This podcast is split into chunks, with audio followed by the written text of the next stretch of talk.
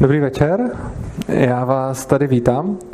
Jsem moc rád, že jste přišli v takhle hojném počtu a zejména jsem rád z toho, že když se tady dívám po sálu, tak nevidím moc známých libertariánů, ale většinou lidí i z minulých přednášek, kteří se mnou třeba nesouhlasili a podobně, za což jsem eh, velice rád, že jste došli. Takže dnešním tématem bude demokracie a na co se můžete těšit. Napřed se podíváme na to, jakým způsobem je demokracie vnímaná vlastně ve společnosti. Je to vnímáno víceméně jako nějaké nezbytné nebo jako nějaké dobro už z definice. Pak se podíváme na to, jak stát chrání lidi před nimi samými. Potom se zaměříme na to, jakým způsobem demokracie vlastně vede k socialismu a k silnému státu. A nakonec tady budu mít jako hosta autora Demokracie 21, což jste slyšeli od Honzy. Takže první věc, kterou bych tak o demokracii vlastně řekl a která mě napadla, je to, že demokracie je vlastně něco jako náboženství dnešní doby. A já proti náboženství jako takovým ani nic nemám, ale přijde mi poměrně nebezpečný v momentě, když je nějaký náboženství, řekněme, nepřiznaný a lidi si ani neuvědomují, že to vykazuje všechny prvky, jaké náboženství většinou mývají.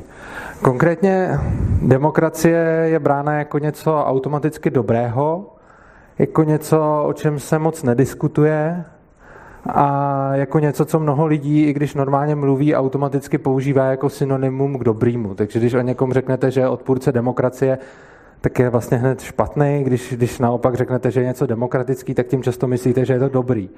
A zajímavý je, že občas se to, že občas se to slovo už, už vlastně používá vlastně ani ne vůbec ve smyslu demokracie jako takové, ale jenom pro označení něčeho, co je prostě dobré. A vlastně, když slycháme o tom, že často je potřeba kritického myšlení, tak ta demokracie mi přijde, že je z toho trošku vyjmutá a že vlastně o demokracii jako takové se diskuze prakticky nevedou. A kdo se prezentuje jako odpůrce demokracie, tak eh, ten se často ve společnosti prostě zesměšní a navíc je často odpůrcům demokracie podsouváno to, že automaticky, když nechtějí demokracii, tak chtějí nějakou, tak chtějí nějakou diktaturu třeba. Což samozřejmě nemusí být, což samozřejmě nemusí být pravda. Takže první otázka je, co, co to teda vlastně ta demokracie je. A teď jako hrozně lidí řekne, že to je o ochraně lidských práv, někteří lidi vám řeknou, že demokracie je vlastně svoboda, někteří řeknou, že demokracie znamená ochranu menšin a tak dále. Což vlastně všechno nedává úplně smysl, protože demokracie je prostě a jednoduše vláda většiny. Co si většina rozhodne, to je demokratický. A pokud většina nechce svobodu, tak demokracie neznamená svobodu. Pokud většina nechce chránit menšiny, tak demokracie neznamená ochranu menšin. A pokud většina lidí chce dělat něco strašně zlýho, tak demokracie bude to strašně zlý, co ti lidé chtějí dělat. A, a ta synonyma, která se pro demokracii často používají, vlastně vůbec nedávají smysl. A když se na tím takhle zamyslíte, zejména, zejména mi tam přijde extrémní ta ochrana menšin, která se s demokracií občas spojuje. Demokracie je vláda většiny, že? čili co chce většina, to se prosadí. A že teď zrovna náhodou máme demokracii, ve který asi většina z nějakého důvodu chce chránit menšiny, tak to vlastně vůbec neznamená, že by to byla vlastnost demokracie, protože, protože prostě není. No a teď je zajímavá otázka, odkud se to všechno bere. Jo? Odkud se berou tyhle ty názory lidí, jakože demokracie je automaticky dobrá? No já si myslím, že se berou ze státního vzdělávacího systému, protože stát vlastně kontroluje školy a tam vyučuje prostě děti a vyučuje logicky tak, že do nich tlačí nějakou propagandu toho současného režimu. A neděje se to ani nějak pokrytě a neděje se to ani nějak náhodou a není to žádná ani konspirační teorie, on už se tím nikdo ani moc netají.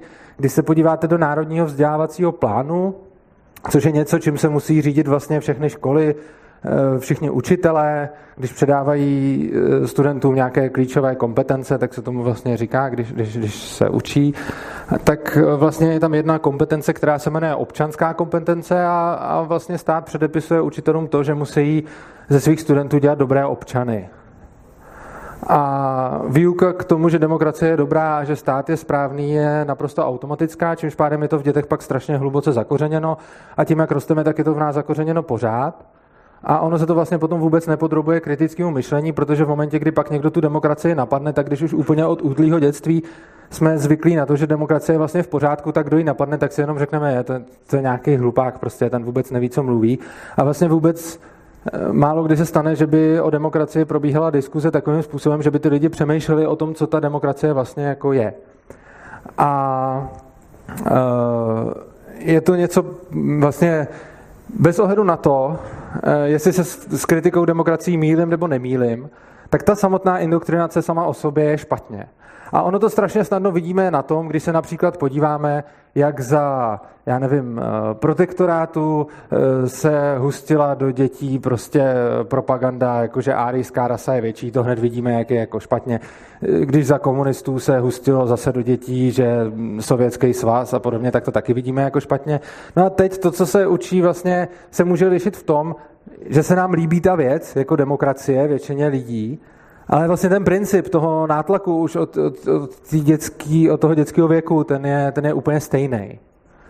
Jo? A tím se vlastně dostáváme k tomu, eh, že tím, jak probíhá tahle ta indoktrinace, tak vlastně eh, se trošičku stírá taky rozdíl mezi tím, co je diktatura a, a totalita.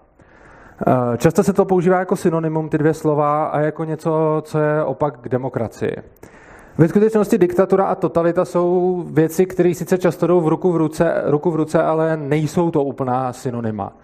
Konkrétně diktatura znamená vládu nějaký úzký malý skupinky, zatímco totalita znamená vládu, která kontroluje prakticky všechny oblasti našich životů nebo životů těch občanů. A ty dvě věci často jsou, jsou, mají souvislost, že když nějaká malá skupinka diktátorská ovládne nějaký stát, tak často vládne pevnou rukou, což znamená, že ten diktátor zároveň nastolí totalitu. Ale nemusí to platit. Pokud budete mít diktátora, který nechá ty lidi ve směs volně žít, ale bude dál diktátor, ale nebude jim moc zasahovat do životu jenom trošku, tak nemáte totalitu a máte diktaturu. A naopak to může fungovat úplně stejně. No a co ta demokracie, že jo? Demokracie nemůže být diktaturou. To určitě, protože diktatura znamená vládu úzké skupinky a v demokracii hlasují všichni nebo prostě hodně lidí, takže prostě demokracie a diktatura se vylučují. No jo, ale, ale co totalita? Demokracie může být totalitou. A já se domnívám, že demokracie, ve které momentálně žijeme, je do značné míry totalitou. Protože totalita vlastně znamená totální vládu. Znamená vládu, která nám zasahuje do vlastně všech aspektů života. Nebo do téměř všech. A to současná vláda například v České republice splňuje. Já teď tady vidím mnoho nesouhlasných pohledů, tak uh, zkusím teda uvést nějaký příklad nebo něco takového. Něco mě. Uh, podívejte se. Když máme stát, tak co, co ten stát nám vlastně říká? Stát nám říká, jakým způsobem máme vzdělávat své děti, k čemu je máme vést, jaký hodnoty jim nesmíme předávat a naopak, jaký hodnoty se jim skrze vzdělávací systém musí předávat. Eh, stát nás nutí částečně, jak ty děti máme vychovávat. Stát nám říká, jaký zboží můžeme prodávat a nakupovat a za jakých podmínek. Stát nám říká, jaký služby můžeme poskytovat a komu. Stát nám říká, co můžeme a nesmíme říkat. Jaký názory smíme a nesmíme projevovat na veřejnosti. To je svoboda slova, která už tady taky není. A stát nám říká, do jaký kultury a do jakého umění máme, máme investovat. Stát nám říká, jakým způsobem si máme mm, platit lékařskou péči. A říká nám, když onemocníme, co máme dělat, jak nás léčit. Říká nám, kdo nás smí léčit, kdo nás nesmí léčit. Říká nám, jaký k tomu smí a nesmí použít léky. A když to všechno selže a my bychom třeba už chtěli umřít, tak nám stát dokonce říká, kdo nám s tím smí a kdo nám s tím nesmí pomoct.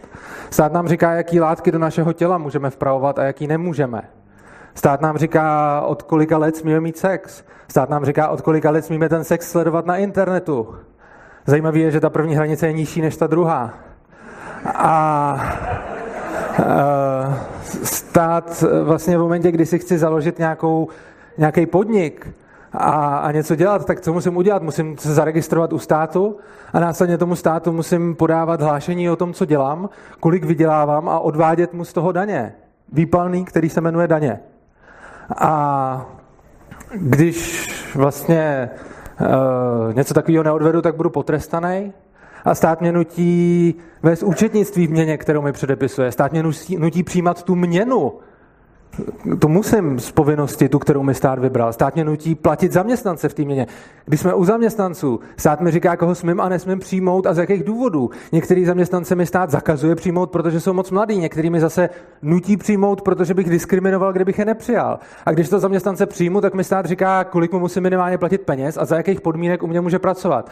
A když s ním pak si pracovní poměr rozvázat, tak mi zase říká, z jakých důvodů to smím a nesmím udělat. A jestli mu ty důvody mám říct, nebo neříct a někdy mu je musím povinně dokonce sdělit. A potom nějaký státní soudy posuzují, jestli jsem to směl nebo nesměl udělat. A takhle bych mohl pokračovat dál. Napadají mě třeba, stát nám říká, čím smíme topit a kdo bude kontrolovat, jestli topíme tím, čím stát chce, aby jsme topili. Stát nám říká, jak se přepravovat, říká nám, jaký smíme vlastnit dopravní prostředky, kdo je smí vlastnit, za jakých podmínek, koho v nich smí přepravovat. Stát nám říká, za jakých podmínek smím ty prostředky řídit. Dáváme licenci na to, abych řídil ten dopravní prostředek. Když jsme u těch licencí, to též zbraně, stát mi říká, jaký můžu mít zbraně. Říká mi, jaký zbraně a za jakých podmínek smím vlastnit a za jakých podmínek je smím nosit. A taky na to potřebuji licenci.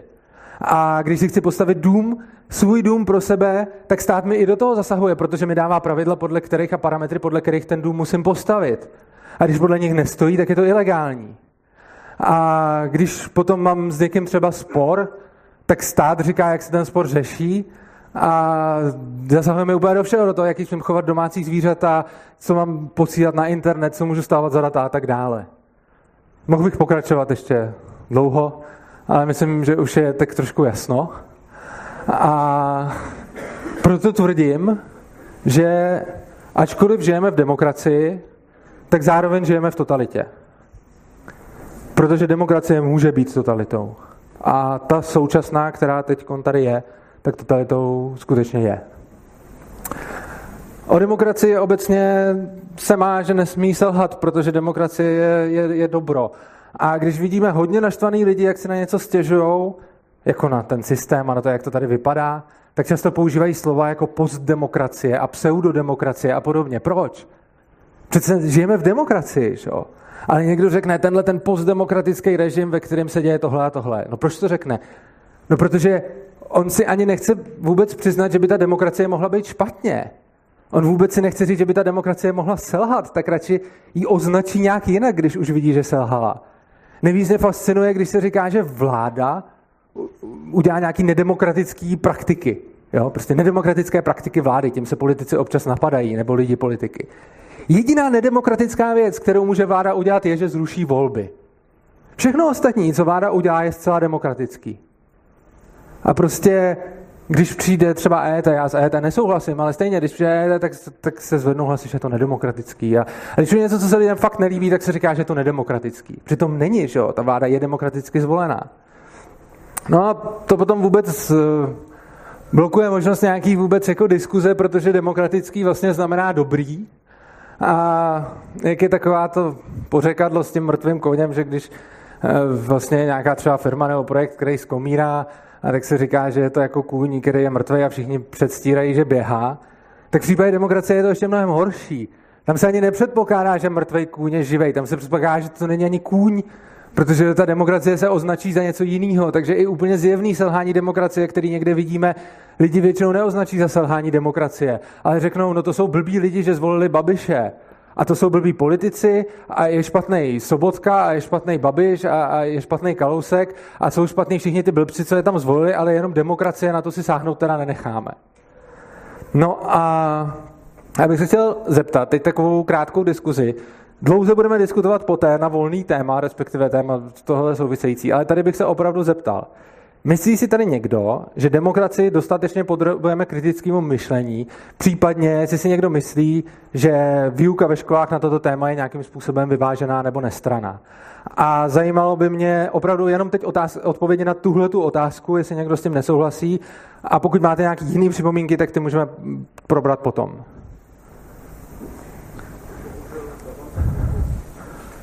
Nikdo, to mě překvapuje, to se mi asi tady ještě nestalo.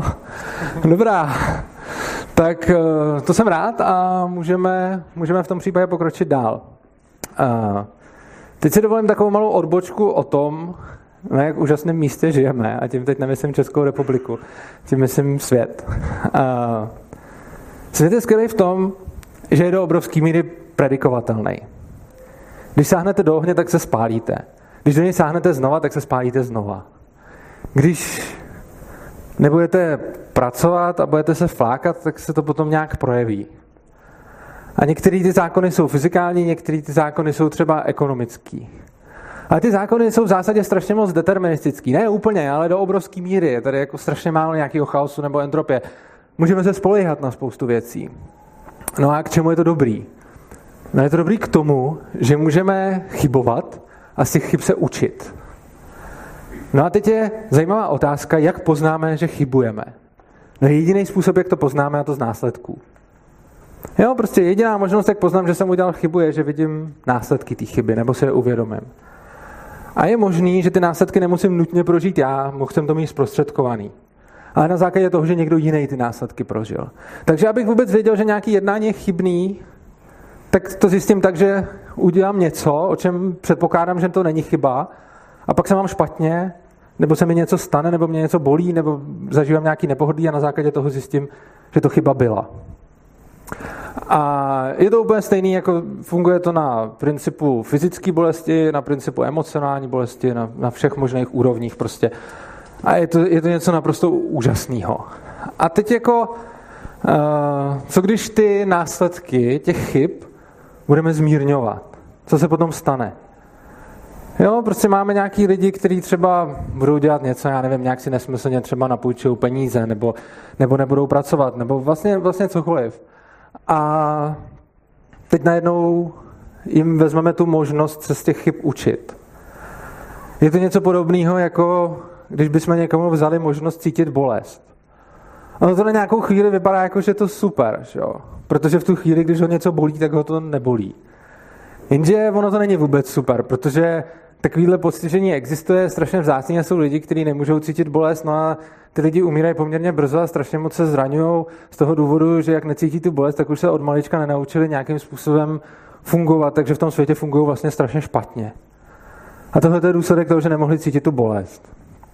No a takže když to samé funguje v, v těch ekonomických zákonech, prostě když někomu odepřeme možnost cítit se špatně po té, co udělal chybu, tak mu odepřeme možnost se učit z té chyby.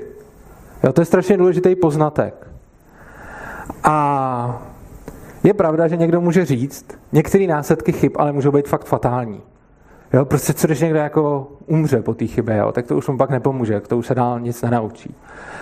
A navíc je tady ještě jedna věc. E, nemusí být jenom fatální následky těch chyb, můžeme občas nést následky i za něco, za co úplně nemůžeme. Já tady mám na sladých příklad s tím, že Eh, jedete po silnici, máte přednost, někdo vám tu přednost nedá, nabourá do vás. A teď je otázka, je to vaše chyba, trpíte, proč? No, evidentně je to především chyba toho, kdo nedal přednost, souhlasím, ale vaše, no, jak kdy, jak za jaký situace, mohli jste třeba líp předvídat, mohli jste dávat líp pozor. A teď je strašný problém v tom, že vlastně těžko říct, eh, do jaký míry eh, je to vaše jakoby zavinění a do jaký míry je to zavinění někoho cizího, nebo do jaký míry máte prostě smůlu. A rozložit tu smůlu a chybu je těžký a někdy je to až nemožný, protože je to naprosto subjektivní.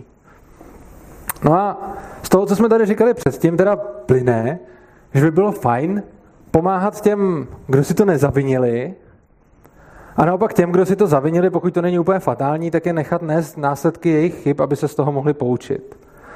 Jenže to moc nejde, protože jsme si říkali, že je to subjektivní, tak asi jako nejlepší varianta, která jako je dostupná, by aspoň byla, že když neexistuje objektivní měřítko, tak ať se každý sám rozhodne, co bude dělat se svýma prostředkama. Což znamená, když někdo bude trpět a on bude chtít pomoc, tak buď to uděláme tak, jak se to dělá, takže donutíme ty ostatní lidi, aby mu pomohli, a nebo to uděláme tak, že necháme ty lidi, ať posoudí sami, co ten dotyčný jako udělal, neudělal a tak podobně, ať si každý vybere, jestli mu chce nebo nechce pomoct. Tohle to je jako taková moje, moje, moje teze, ale k té se ještě budu vracet. Uh, poměrně důležitý mi připadá, že by to určitě neměl rozhodovat ten poškozený. Že? Na tom se asi všichni shodneme. Prostě v momentě, kdy někdo něco jako je v nějakém průšvihu a teď nevíme, jestli se do toho dostal jako vlastní chybou nebo smůlou nebo, nebo čím, já nemám tak vůbec rád ten pojem smůla, ale, ale řekněme, tak on sám vždycky bude mít tendenci tvrdit, že za to nemohl a že se to tak stalo a že by si teda zasloužil pomoc. No, a ačkoliv se prakticky každý shodne na tom, že je blbost, aby ten člověk, který tu chybu zavinil, rozhodoval o tom, jestli mu bude, jestli mu bude poskytnuta pomoc, tak ta demokracie je přesně o tom. V té demokracii všem těm lidem, kteří dělají jakýkoliv chyby, dáme do ruky tu možnost, aby skrze volby nutili ostatní, aby jim ze jejich prostředků pomáhali.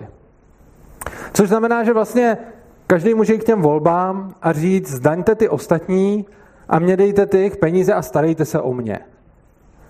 A tohle to může říct vlastně každý.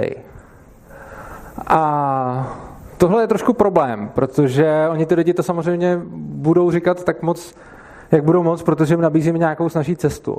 A pak je tady ještě morální rozměr celé věci, který spočívá v tom, že aby jsme jedním lidem něco dali, tak to druhý musíme vzít.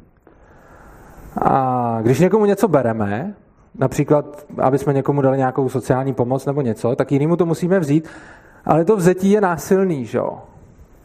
Ačkoliv si to moc lidí úplně jako neuvědomuje, protože to násilí se tam neděje přímo, tak se tím násilím vyhrožuje. Vy, když nezaplatíte daně, tak si časem ten stát od vás ty zdroje stejně vezme. Vy, on si je nevezme hned, on na vás dá nějakou exekuci a když si ten svůj majetek budete bránit, tak potom na vás použije sílu. A to se neliší morálně a principiálně, technicky ano, ale morálně a principiálně se to neliší od toho, když vám někdo přijde v parku, namíří na vás zbraň a řekne peníze nebo život, nebo peníze nebo střelim nebo něco, a vy mu teda dáte peněženku a telefon a on se je vezme a odejde a nic vám neudělá. Taky k násilí nedošlo, ale tím násilím vám vyhrožoval. A vy, kdybyste mu nezaplatili, tak on by vám pravděpodobně něco udělal. S tím státem je to stejný.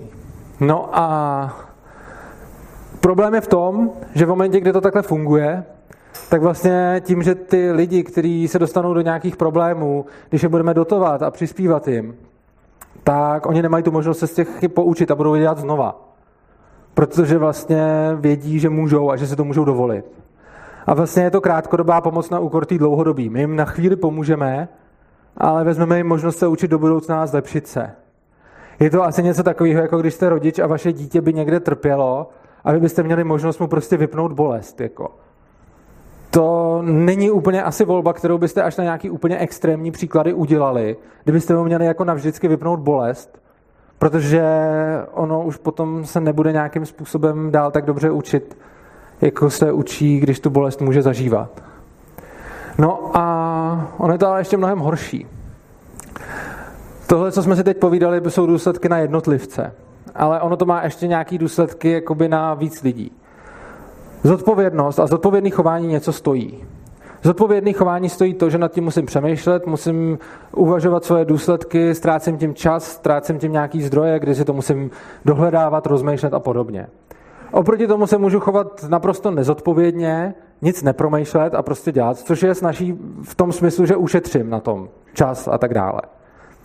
No ale obojí sebou nese nějaký jako negativa a pozitiva. Prostě v momentě, kdy jsem teda zodpovědný, tak mě to stojí nějaký čas dopředu, ale potom se mám líp, protože potom méně trpím. Když jsem nezodpovědný, tak prostě jsem nezodpovědný a potom, potom za to trpím, takže mám je potom na mě a na každém. Já neříkám nikomu, že má být zodpovědný. Prostě na každém, aby když se nechová zodpovědně, aby si pak nes, aby si pak nes následky. No jo, jenže když ten stát vlastně těm lidem bude pomáhat v této situaci, tak on vlastně snižuje ty náklady na tu nezodpovědnost. A když snížíte náklady na nezodpovědnost, tak se začne vyplácet chovat se nezodpovědně. Což znamená, že začne přibývat nezodpovědných lidí. A je to naprosto logický. Je, je, je, to, je to z jejich vlastně pohledu poměrně správná a logická cesta. Jo? A takže když je budeme podporovat, vzniknou další nezodpovědní lidé. A teď nastává jako problém, který jsem tady pojmenoval smrtelný cyklus demokracie. A teď co se děje, když ta demokracie bude probíhat neustále dál? No tak, lidi budou volat po tom, že chtějí, aby je stát před něčím ochránil. Přijde politik a slíbí jim tu ochranu. Oni si ho zvolej. A on jim tu ochranu dá. Je úplně jedno, co je to za typ ochrany. Vždycky ta ochrana způsobí víc lidí závislých na státu. Pak často taky víc i státních zaměstnanců, protože je to nějaká agenda, kterou ten stát musí dělat a někdo se o ní musí starat. A víc lidí, kteří jsou závislí na státu a, nezávis- a nezodpovídají sami za sebe. A těchto těch lidí prostě přibyde v momentě, kdy to ten politik udělá. A oni potom mají další děti, které vychovávají stejně. Ty děti okoukávají od rodičů modely chování, což znamená, že zodpovědný rodič, který se o sebe stará, má děti, ty vidí nějaký vzor. Když vytvoříme hodně lidí, kteří budou tímhle tím způsobem závislí na státu, tak co se stane? No začnou volat po té ochraně, že jo? I ta další generace a i, i ty lidi samotní, kteří se stávají těma nezodpovědnými, začnou volat po další ochraně, protože tím, jak se stávají nezodpovědní, tak dělají víc chyb a tím, jak dělají ty chyby, tak najednou potřebují další ochranu od státu. No a co se stane potom? No, zase se objeví politik, který nabídne, že jim tu ochranu dá. No a vracíme se na začátek. A tímhle tím způsobem to bude pořád probíhat. A tímhle tím způsobem se generace za generací bude stávat méně a méně zodpovědnou a budou méně a méně ty lidi spolehat na sebe a budou víc a víc spolehat na ten stát.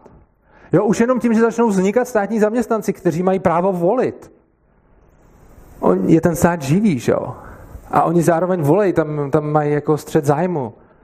Prostě v momentě, kdy, nemáte, kdy máte prostě v desetimilionové společnosti pár tisíc státních zaměstnanců, tak nemají prakticky žádnou volebnou sílu, volební sílu. Ale když máte stovky tisíc státních zaměstnanců, tak oni už mají nějakou volební sílu a můžou dál ovlivňovat, aby jim ten stát vlastně dával víc pravomocí, víc peněz, víc všeho a aby se o ně víc staral. A čím více ten stát stará o lidi, tím víc přibývá lidí, kteří chtějí, aby se o ně staral. No a tímhle tím způsobem vlastně demokracie úplně inherentně směřuje k socialismu a k omezování svobody a zvětšování státu. A není to nějaká náhoda. Je to prostě vlastnost té demokracie. Tím, jak funguje a tím principem, který jsem tady popsal, se zákonitě děje to, že když dáte lidem možnost rozhodovat a volit, tak se časem budou provolovat k silnějšímu státu a socialismu. No a ten proces může být různě rychle, různě pomalej, může trvat generace. Ale dít se bude. A máme celkem důkazy, když se podíváme kolem sebe. Ta demokracie je stará přes 100 let, jak kde. A když se podíváte na to, jaká míra svobody a jak moc se ty lidi o sebe starali sto let zpátky a jak, kolik pravomocí bylo přesunuto na stát. Já jsem to tady na začátku vyjmenovával, už to nechci říkat znova. Většina z těch věcí, které jsem tady na začátku říkal, proč, e, proč žijeme v totalitě, ještě sto let zpátky nebyla regulovaná státem. A tohle se děje prakticky ve všech těch zemích, v kterých ta demokracie je. Děje se to v celé západní Evropě, děje se to v Americe, všude, kde je nějaká funkční demokracie, dochází k tomuhle procesu. Takže jsem vám tady dal jednak teorie, která naprosto vysvětluje, co se děje, a pak máte příklady, prakticky všechny příklady, na který se podíváte, který to potvrzují. A často se potom dává jako protipříklad to Švýcarsko, kde je ta demokracie výrazně starší než, eh, než na jiných místech.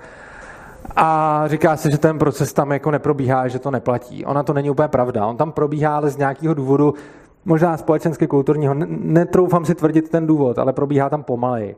Takže když se podíváte i do toho Švýcarska, tak eh, stát stále přebírá více a více pravomocí. I když se to neděje tak rychle, jako v ostatních zemích. No a co se týče třeba České republiky a dřívějšího Československa, tak ty počátky už jsou vlastně v roce 1919, kdy Tomáš Garek Masaryk eh, řekl tuhle tu větu. V Československé republice nebude mít více místa stará dobročinnost, která byla vždy pokládána za milost, jež obdarovaného chudáka vždy ponižovala a jeho lidské vědomí otupovala. Na místo ponižující milosti stavíme dnes sociální povinnost. Tohle řekl a myslím si, že to myslel i dobře. Ale nedomyslel, že co se stane. A jako on měl v podstatě pravdu.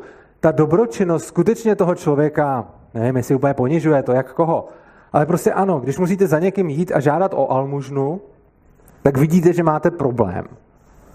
A když vidíte, že máte problém, tak máte nějakou tendenci s tím problémem něco dělat a nějak ho řešit. Když tam nastavíte sociální povinnost a řeknete těm lidem, vy máte právo na to, aby vás ti ostatní živili, no tak je to přesně to, co se začne dít, co jsem tady, co jsem tady popisoval. Mimochodem, když jsme u toho Tomáše Garika Masaryka, to je taková zajímavá osobnost, která je všem adorována přibližně asi tak jako ta demokracie. A mě, mě to celkem zaráží, že i mnozí jako pravicově smýšlející lidi, nebo ty, kteří se aspoň tak deklarují, jsou z Masaryka jak, jako, jak super. Je pravda, že on na rozdíl od dnešních politiků nebyl šašek a měl charisma. To je fakt. Na druhou stranu, jako jeho prostě činy byly neuvěřitelně socialistický. Krom téhle věty, která jako budíš, to se jako dá někde možná vyštrachat i v jakých pravicových stranách a podobně, tak on provedl pozemkovou reformu, kdy vlastně stát zabral pozemky všem lidem eh, zemědělský půdy nad 100 hektarů, ne, 150 hektarů a užitný půdy nad 250, jo, na 250 hektarů. A prostě jim to vzal. Něco takového mimochodem, třeba jste se nedočkali ani od takového paroubka. Dostali, dočkali jste se toho potom od, jako od komunistů po 48. Ale něco takhle masivního nenavrhuje ani dnešní levice. A ten Masaryk tyhle ty věci jako dělal.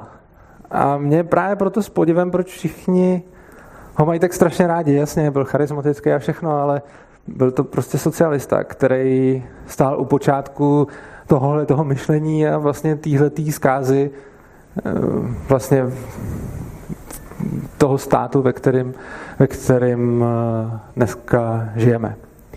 Já bych jenom rád poznamenal pár věcí, které netvrdím. Já teď bude další blok otázek, ale předtím bych ještě, ještě se, než se mě na to budete ptát, tak zkusím jenom vysvětlit pár věcí, které určitě neříkám, aby jsme si, aby jsme si líp rozuměli. První věc, kterou určitě neříkám, je, že by si lidi neměli pomáhat. Já určitě věřím tomu, že lidi si mají pomáhat. A věřím tomu, že když silní pomáhají dobrovolně slabším, je to naprosto v pořádku. Já sám dávám část svého příjmu na dobročinný účely, starám se o několik lidí, kteří se dostali do nějaké špatné situace, čili opravdu tomu věřím a opravdu podle toho žiju. To, proti čemu protestuju a co se mi nelíbí, je to, když je k tomuhle tomu někdo nucen. Já si myslím, že tohle by měla být dobrovolnost. Dobrovolnost s tím, že ten příjemce té pomoci na to nemá právo, o čem jsme tady mluvili, ale má to přesně jako, že pro něj někdo něco dělá. Oni se to ty lidi pak uvědomují. Oni potom vědí, že to, v, jakým, v jaký jsou situaci, není v pořádku. A pokud to nevědí a chovají se dál blbě, tak se na ně většinou vykašle ten, kdo jim pomáhá, protože může. Zatímco, když je k tomu nutíme, tak to má dva aspekty. Jednak v tom, komu je pomáháno, vyvoláváme pocit, že je to povinnost, což vede k tomu, co jsme si tady říkali. A jednak je tam pořád ten morální aspekt, že prostě násilím k někomu přijdete, peníze nebo život a někomu je dáte. To, co s těma penězma potom uděláte, je sice hezký, na druhou stranu to, jak jste k ním přišli, to jako neomlouvá. Když někdo půjde a vykrade prostě benzínku a pak ty peníze dá na dětský domov, OK, může to být nějaká přilepšující okolnost, ale nezmizí to, že ty peníze uloupil a že použil násilí k tomu, aby je získal. Další věc, kterou netvrdím, je, že chci, aby lidi prostě trpěli. Tak pro utrpení. Já samozřejmě nerad vidím lidi trpět, ale úplně stejně jako rodiče občas nechají svoje děti trpět tím způsobem, že vidí, že to dítě se nedá říct a že ho před něčím varujete, tak ho občas necháte udělat ten průšvih, aby potom vidělo, že byl problém a dalo si příště pozor. Je to takový to, jak necháte to dítě sáhnout na ty kamna, když je malý a máte to ještě nějakým způsobem pod dohledem a tak podobně. Uh, takže jediný, co říkám, je, jako nechci, aby lidi trpěli, ale všichni, samozřejmě já taky, já jsem se to strašně vděčný, že můžu občas trpět v důsledku svých chyb. Všichni se tím učíme a je to hrozně skvělý. A je to jedna podle mě z nejlepších věcí, jako kterou nám svět nabízí, je ten determinismus, že když uděláme chybu, tak za ní pak pikáme a můžeme se z ní poučit. A poslední věc, kterou bych rád řekl, že netvrdím, je, že neříkám, že by chudí neměli mít právo na štěstí. Jak jsem říkal už na začátku, určitě ne. Já si rozhodně myslím, že je v pořádku, když silní pomáhají slabým a myslím, že, že je to správný princip a že prostě když se někdo narodí do světa a, je, a, a má nějaký dary, který někdo jiný nemá, například je chytrej, krásný nebo něco a v důsledku toho je společensky úspěšný, vydělává peníze a tak dále, a někdo se s tím nenarodil, tak mi přijde vlastně emočně správný a dobrý, když ten úspěšný se podělí s tím, kdo třeba tolik štěstí neměl. A je důležité, aby to dělal dobrovolně, aby k tomu nebyl nucený a aby se tím neospravedlňovalo násilí. A teď, když jsem to teda vyjádřil, tak bych se chtěl zeptat, jestli někdo nesouhlasí, vlastně, jo, jestli někdo nesouhlasí vlastně s tím, co jsem popsal jako ten smrtelný cyklus demokracie. Jestli si někdo myslí, že ta demokracie vlastně nemusí z principu vytvářet závislí na státu. Je tady někdo takový, kdo by tomu oponoval? Kdo si prostě myslí, že ta teorie je špatná? Super. Jo, no tak eh, Honzo, Honzo bude dávat mikrofon, tak mu tak dva dotazy. Um, no v zásadě mi přijde, že tam chybí druhý mantinel té problematiky, protože celá ta diskuze je postavená na tom, že lidi se mají učit prostřednictvím chyb. Nicméně, pokud já použiju ten příměr s tou křižovatkou, tak pokud by neexistovaly ty pravidla, které dokážou rozhodit spory, tak mně se může stát, že já přijdu do té křižovatky, pomalu do ní vědu, přijede nějaký nákladák, rozbije mi auto, vyleze týpek s puškou, řekne mi, že se mu rozbil auto, tudíž mu musím dát peníze. A co se stane, že jo? Já prostě už do auta znovu ne, ne, nevlezu a už tu chybu znovu ne. Uh, já ale nic takového nezastávám. Uh, já nevím přesně, jako k čemu má vést tenhle ten argument, ale já vlastně nevím, co vyvracíte, protože jsem nic takového neřekl ani nepočítal, ani jsem se nezastal takového principu. No, já jsem zásadně celou dobu vystupoval proti tomu, proti vlastně násilí a agresi. A úplně stejně jako vystupuji proti násilí ze strany státu, tak vystupuji i proti násilí ze strany jednotlivců. Což znamená, že když mi někdo rozbije auto a pak na mě vyleze s puškou, tak je to jednoznačně špatně. Tak pokud tohle bude potom nějakým způsobem pokrytý, ten druhý extrém, tak jo, no, o tomhle budou, o tomhle byly a budou další přednášky. Ono je to téma velmi komplexní, ale teď bych rád, abyste jako je to dobrá, určitě obecně je to dobrý dotaz a rozhodně má svoje místo, ale spíš na té diskuzi na konci. Tady bych fakt rád, aby jako jsme řešili tuhle tu otázku, což znamená, ne, co by se stalo, kdyby to tak nefungovalo, ale podobně, ale jestli si někdo myslí, že to, co jsem tady říkal, ta teorie je prostě špatná. Jo, nemluvím teď o tom... Eh, já nevím, jestli je špatná, ale myslím si, že není dokázaná. Nedá se, eh, a to z toho důvodu, že eh, mám za to, že ten důvod, proč stát přebírá většinu funkcí a proč je stále silnější, neleží ve eh, demokracii, i když to mhm. vypadá logicky, ano. ale v tom, že je společnost v důsledku technologií stále komplexnější. A ve všech komplexních eh, společnostech, nebo pokud je něco komplexního, tak je potřeba nějaké řídící struktury. A bujení těchto řídících struktur je, myslím si, že zna značnou část má, eh, je navrub eh, vzrůstu komplexity než té demokracie, protože uh, diktátorské režimy jsou v podstatě i v diktaturách... Já si rozumím tomu dotazu. Já, já se omlouvám, že, že, že vás přerušuji, já už jsem pochopil dotaz, tak já se omlouvám, to, že potom to trvá vždycky dlouho. Uh, rozumím tomu dotazu, je to dobrá připomínka. Je to samozřejmě jiná teorie, bohužel to není spochybnění opět toho, co jsem říkal, ale spíš navrhnutí jiného vysvětlení, což jako OK. Na druhou stranu není pravdou, že všechny systémy, když se stávají komplexní, potřebují centrální řízení. To, to prostě není, to, to, to tak není. A vy jste vlastně na tom, vy jste to jako použil jakoby argument, že když se něco stává komplexnějším a složitějším, tak to potřebuje centrální řízení. A existují protipříklady, kdy to tak není. Je mnoho decentralizovaných systémů, které jsou velmi komplexní. Příklad tady v poli, třeba ten Bitcoin a podobně. Uh, tak a teď, když tak, poslední dotaz, ale opravdu někoho, kdo mi chce spochybnit tuhle tu teorii. A teď prosím, Není to o tom, že bych chtěl slyšet nějaký jiný vysvětlení, ani o tom, že se tady budeme bavit o tom, jestli demokracie je dobrá, špatná, ale kdo nesouhlasí s tímhle. Opravdu na všechny ty dotazy potom přijde, přijde řeč, fakt. Tak teda, že či demokracia může fungovat jinak, ako vytvárať závisle na státu. Tak já si myslím, že může. Může nevytvárať závisle na státu, ale může vytvárať uh, nějakou sieť, která vás v případě nějaké životnej situácie zachytí, a istým spôsobom eh, vám dá nejaký čas na nejakú eh, ja neviem, regeneráciu, obnovu, prípadne vás kvázi vystrelí hore. No, Já tomu rozumím, to je ta teorie, jak by to verím, fungovat Verím, mohlo, že by to ale... mohlo aj tak no, fungovat. No počkejte, ale tak nechte si ten mikrofon, věříte, proč? Já jsem tady vysvětlil, proč ne. Vy jste mi řekl, proč si myslíte, že... Vy jste mi vlastně jenom řekl, že to, co říkám, neplatí, ale neřekl jste mi žádný důvod. Zkuste říct, jako, já vím, že takhle je to Protože tam je napsané, že či by mohla fungovat jinak, než tvořit závislou na státu. No ano, mohla. Aha, dobře. Tak, tak děkuju, tak asi, asi dotazy na tohleto téma necháme. A, a, a když tak, když tak jinak.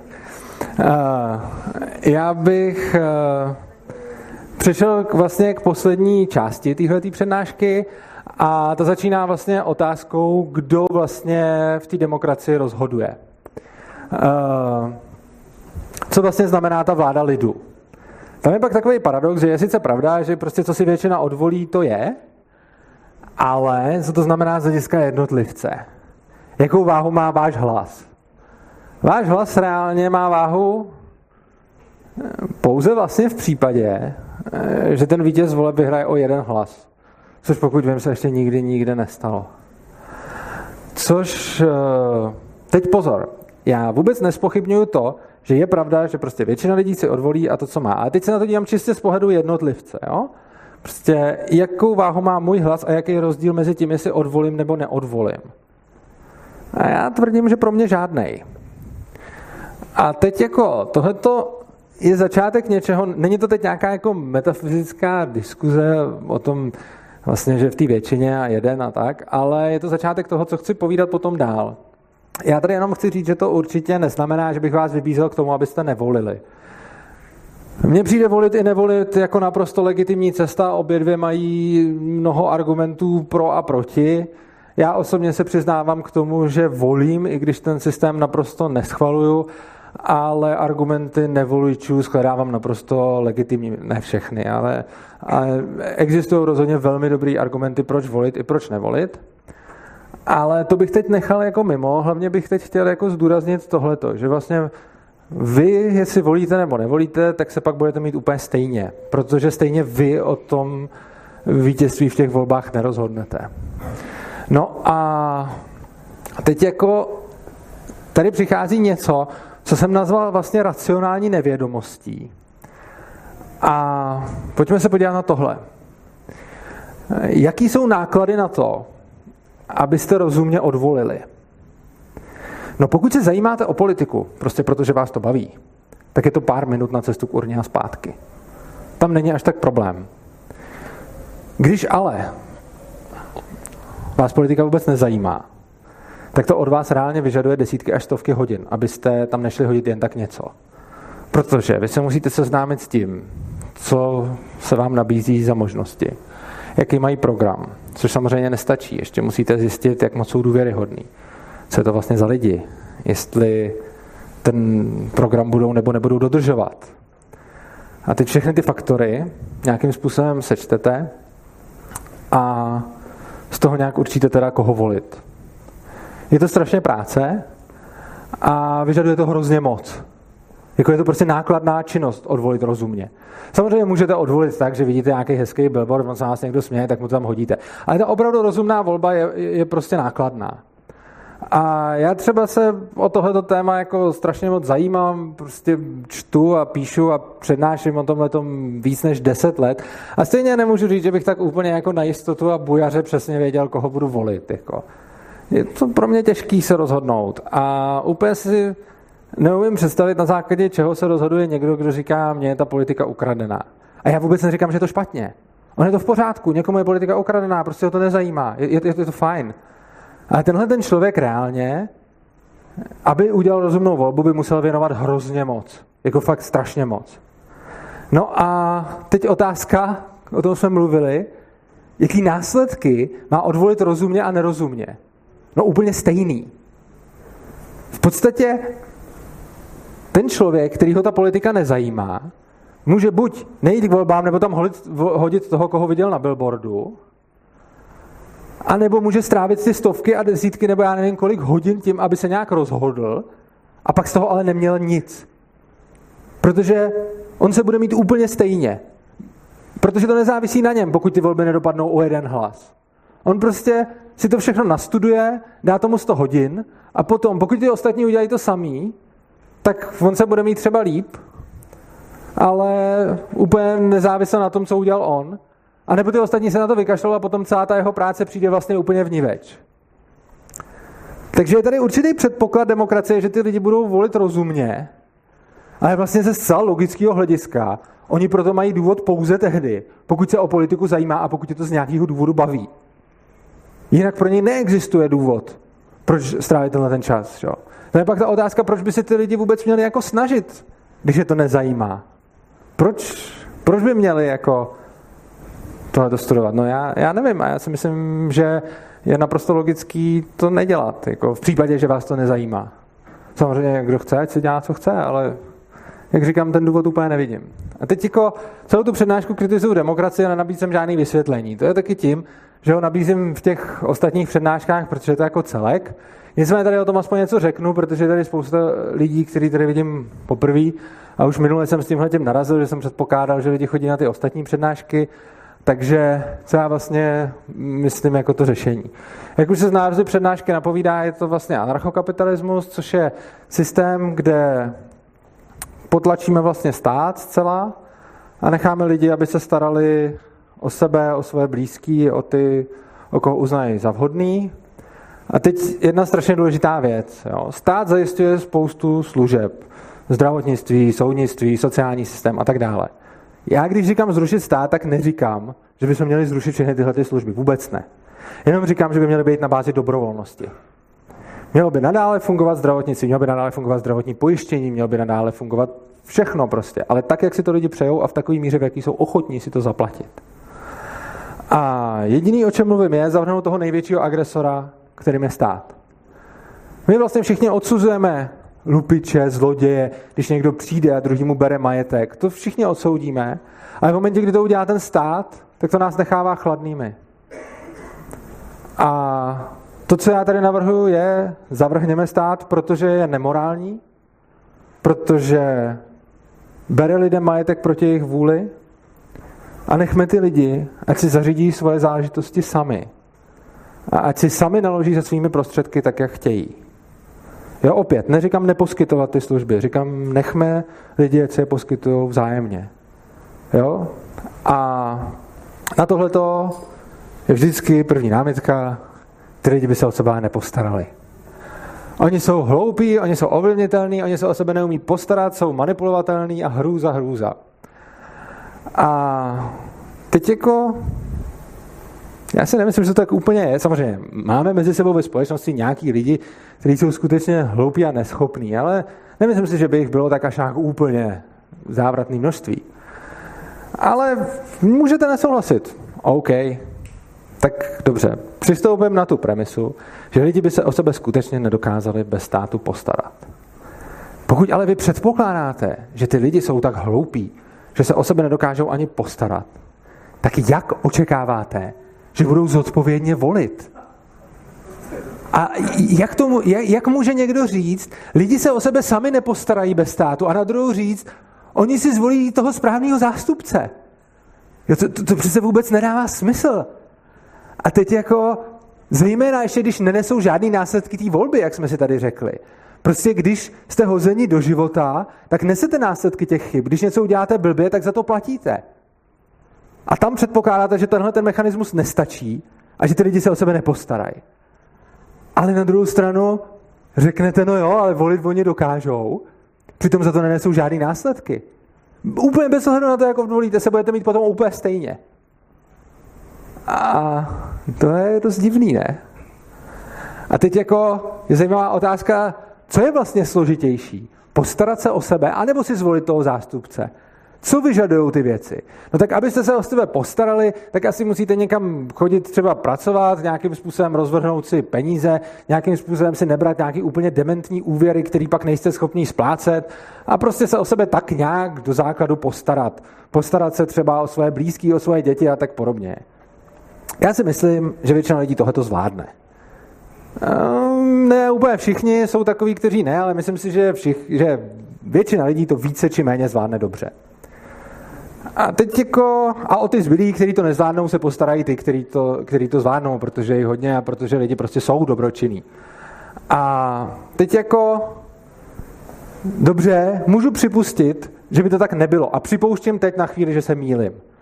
Teď teda není pravda, že většina lidí se o sebe dokáže postarat, chodit do práce, nebrat si úplně debilní půjčky. Prostě jsou teda hloupí. A většina lidí je hloupých. Nemyslím si to, připouštím to. Jak ale tyhle ty lidi, kteří ani nejsou schopní si nevzít prostě půjčku, kterou nejsou schopní splatit, dokážou rozhodnout o zástupci, dohlídnout jeho politický rozhodnutí, Zjistit, jestli náhodou nelže, ověřit jeho program, dohlídnout to, jakým způsobem dopadne koalice, jakým způsobem do, dopadnou volby. Teď to je úplně absurdní. Jak můžete říct na jednu stranu, člověk se o sebe nepostará na, do té míry, aby prostě chodil do práce a zvládnul nějaký základní úkony, ale na druhou stranu dohlídne makroekonomický rozhodnutí politiků. To přece nedává smysl vůbec. Je, to, to, to je absurdní. Teď jako eh, často je anarchokapitalismu vytýkáno, že nepočítá se s reálnýma lidma. Hrozně často slyším něco e, ve smyslu, ten anarchokapitalismus počítá s tím, že se všichni budou chovat logicky, racionálně, ekonomicky, že se o sebe postarají. A zajímavý je, že anarchokapitalismus tohleto vůbec netvrdí a dokonce stojí na rakouské ekonomické škole, která vychází z opaku. A její jeden ze základních jako rozdílů oproti mainstreamové ekonomii, která předpokládá takový ty modely s dokonalou konkurencí, homo economicus a podobně, tak rakouská ekonomická škola tohleto zcela zavrhuje. Říká ne, nebudeme dělat modely nějakých dokonalých konkurencí a, a dokonalých lidí a dokonalé informovanosti. Zkoumejme trh takový, jaký je. Tohle říká rakouská ekonomická škola a to, co s ní potom vyplývá, je, jsou ty důsledky, které tady říkám. Nejsem schopný to tady úplně popsat a zkomprimovat, ale říkal jsem to v prvních, řekněme, druhý a třetí přednášce a ty jsou na webu, tak se na to můžete pak podívat. Ale důležitý je, že vlastně tohle anarchokapitalismus nepředpokládá. Ten fakt počítá s reálnýma lidma a je na tom jedna hrozně zajímavá věc. Já o tomhle tématu mluvím díl než 10 let. A ještě nikdy nikdo mi nepoukázal, kde konkrétně počítám s nereálnýma lidma. Přitom skoro po každém článku, který jsem napsal stovky, skoro v každé diskuzi, skoro po každé takovéhle debatě přijde dotaz a řekne, vy počítáte s nějakýma nereálnýma lidma a já řeknu, ukažte mi, kde přesně. Ještě nikdy mi nikdo na tuhle otázku neodpověděl a nedal mi přesný příklad, kde počítám s nereálnýma lidma. Bohužel však většinou ty lidi odejdou s tím, že teda stejně počítám někde s nereálnýma lidma. A oproti tomu ta demokracie Mezi její základní předpoklady, na rozdíl od toho anarchokapitalismu, patří ta rozumná volba.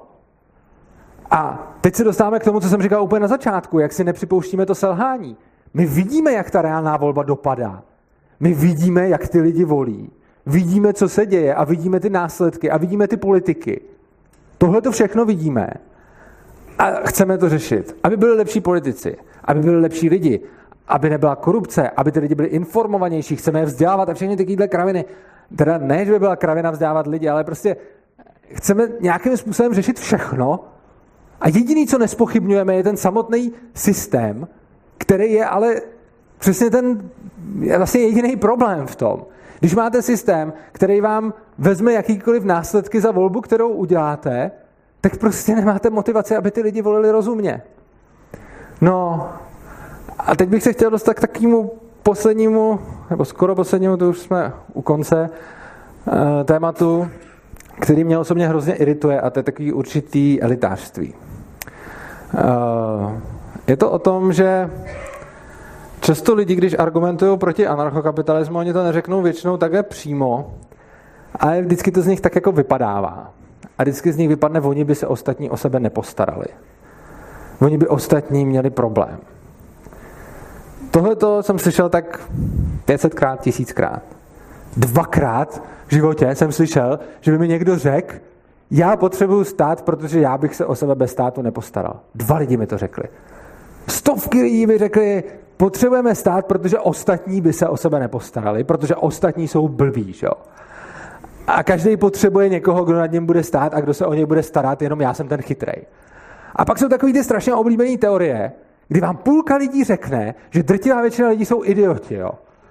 A teď jako, to ani nevychází matematicky, jako prostě, prostě polovina lidí jsou přesvědčený o tom, že většina lidí jsou blbci.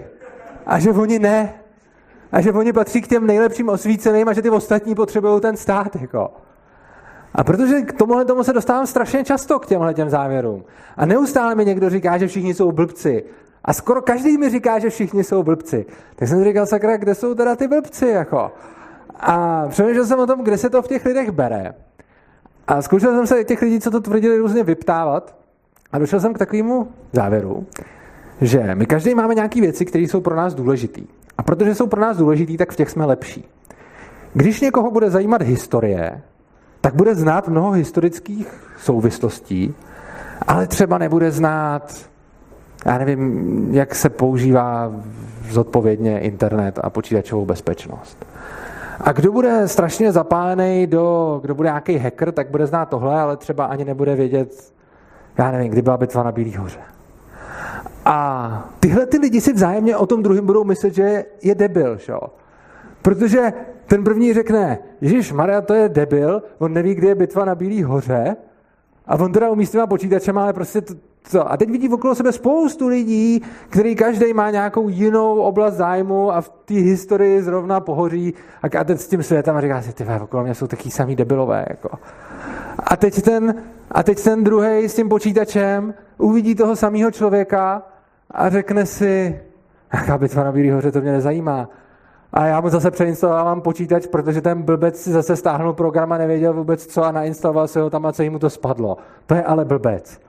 A teď ty dva mají spolu nějakou interakci a oba dva dojdou s tím, že ten druhý je vlastně jako by ten blbej, který se o sebe nepostará. A o sobě si myslí, že je ten dobrý, protože v té důležité oblasti je každý pro sebe ten, co ví a ty ostatní ty, co neví. A ta druhá oblast je pro ně nedůležitá. No a já mám třeba, jo, já mám jednu kamarádku, to je, ona je úplně skvělá, je to taková velká levičačka a, a je taková proti konzumu, taková hrozně taková přírodní a také já mám teda hrozně rád, strašně dobře se s ní diskutuje a všechno. A ona má, tak, ona má takovou tezi prostě, že všechny kapitalismus je špatný a komerce a tak nemá ráda. A má jedinou výjimku, že má ráda dobrý a drahý boty prostě. A to, a to je výjimka, prostě si kupuje boty a boty si kupuje ráda.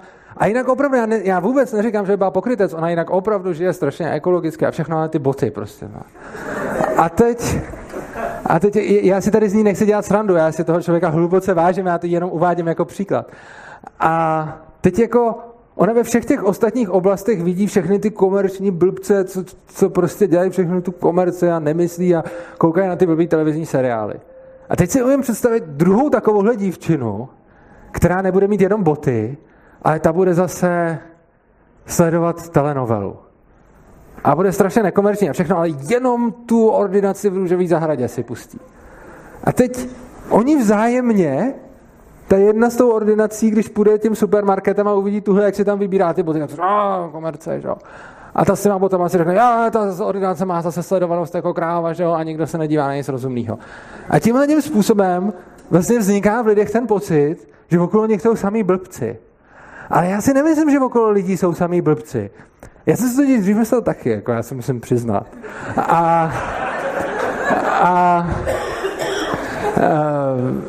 a, a tak jsem jako žil s tím pocitem, že jsem hrozně jako nadprůměrný a, a všechno a, A jako skutečně jsou oblasti, ve kterých jsem nadprůměrný.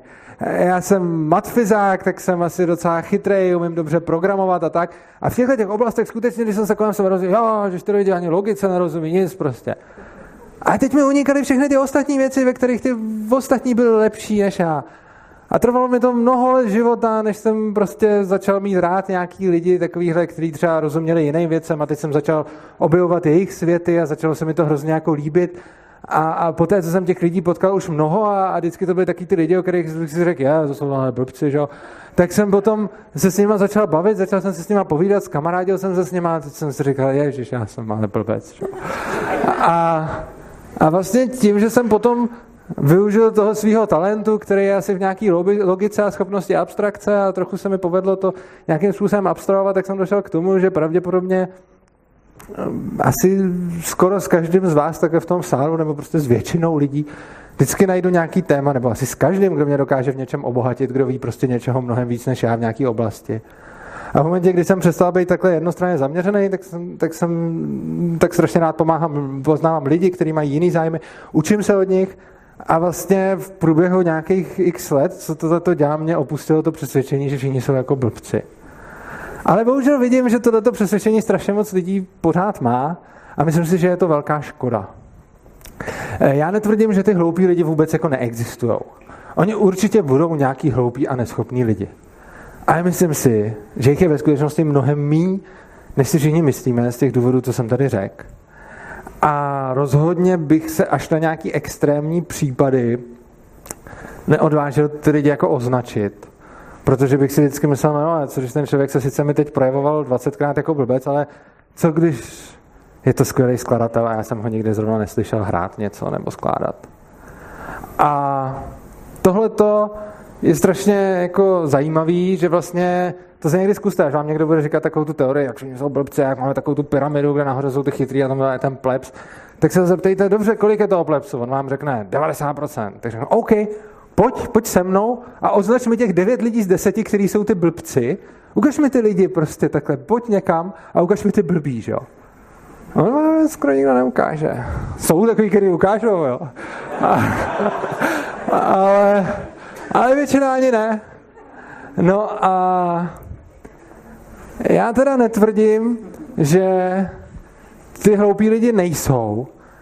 Nevím přesně, kolik jich je, myslím si, že málo, ale to je vlastně jedno, protože ať jich je kolik chce, tak rozhodně tvrdím, že kdo se o sebe nepostará na nějaký základní bazální úrovni v dnešní bohaté společnosti tady do té míry, aby měl co jíst a kde bydlet, tak neříkám, že takový není. Ale ten rozhodně není schopný odpovědně a rozumně volit. Protože rozumně a odpovědně volit je úloha, která svojí obtížností výrazně přesahuje jít prodávat k mekáče a platit z toho nájem prostě. A uh, asi poslední argument, který bych tady chtěl zmínit, je takzvaný argument dětmi, ten je hrozně častý. Když se mluví o anarchokapitalismu, tak dřív nebo později se začne argumentovat dětma. Že prostě budeme ubližovat dětem, když něco. A že když nebudeme pomáhat těm lidem, tak ublížíme i jim dětem. Já tvrdím možná krátkodobě, ale z dlouhodobého hlediska i pro ty děti je lepší, když nebudeme ve společnosti vytvářet ten zodpovědný lidi demokratickým procesem. A když je necháme, ať se poučí ze svých chyb, jsou potom lepší lidi a tím pádem i lepší rodiče.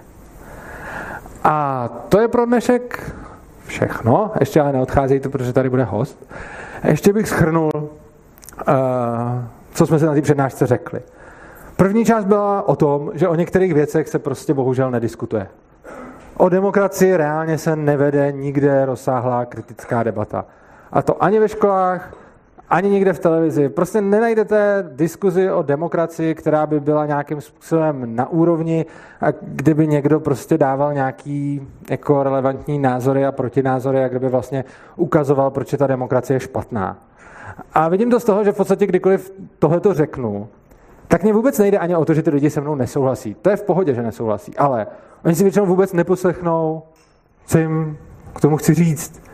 Já řeknu, nelíbí se mi demokracie a většinou to, o, tak já už neslyším, jsi debil. Šo? A druhá věc, kterou jsme říkali, je, že demokracie zákonitě vede k socialismu.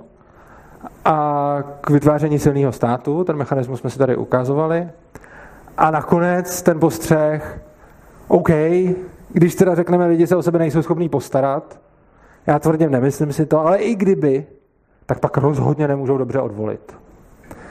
No a to je zatím pro tuto přednášku všechno.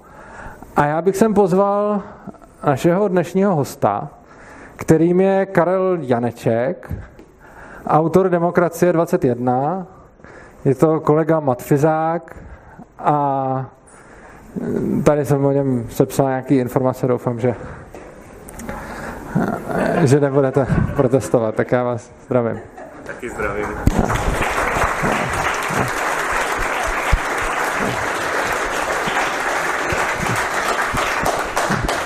Tak eh, hezký večer, eh, děkuji za pozvání a jsem rád, že zde mohu se zúčastnit, protože ta přednáška byla velmi zajímavá. Eh, já akorát vás možná trošku zklamu, protože já s drtivou většinou z toho, co jste řekl, souhlasím. To jste mě zklamal. Ale nicméně nějaký poznámky bych určitě měl a pak i nějaký pohled ještě z jiného úhlu pohledu a Skvělý. s nějakými potenciálními návrhy. Eh, za prvý, nějaké takové detaily. Eh, já bych trošičku spochybnil ty argument, nebo eh, ten argument, že kdo se o sebe, nebo ano, souhlasím s tím, že kdo se o sebe neumí postarat, asi těžko bude umět volit a to platí i v demokracii 1.0 v těch starých demokraciích. Nicméně já si nemyslím, že to je silný argument proti demokracii, protože tam není ten předpoklad, že každý musí umět volit.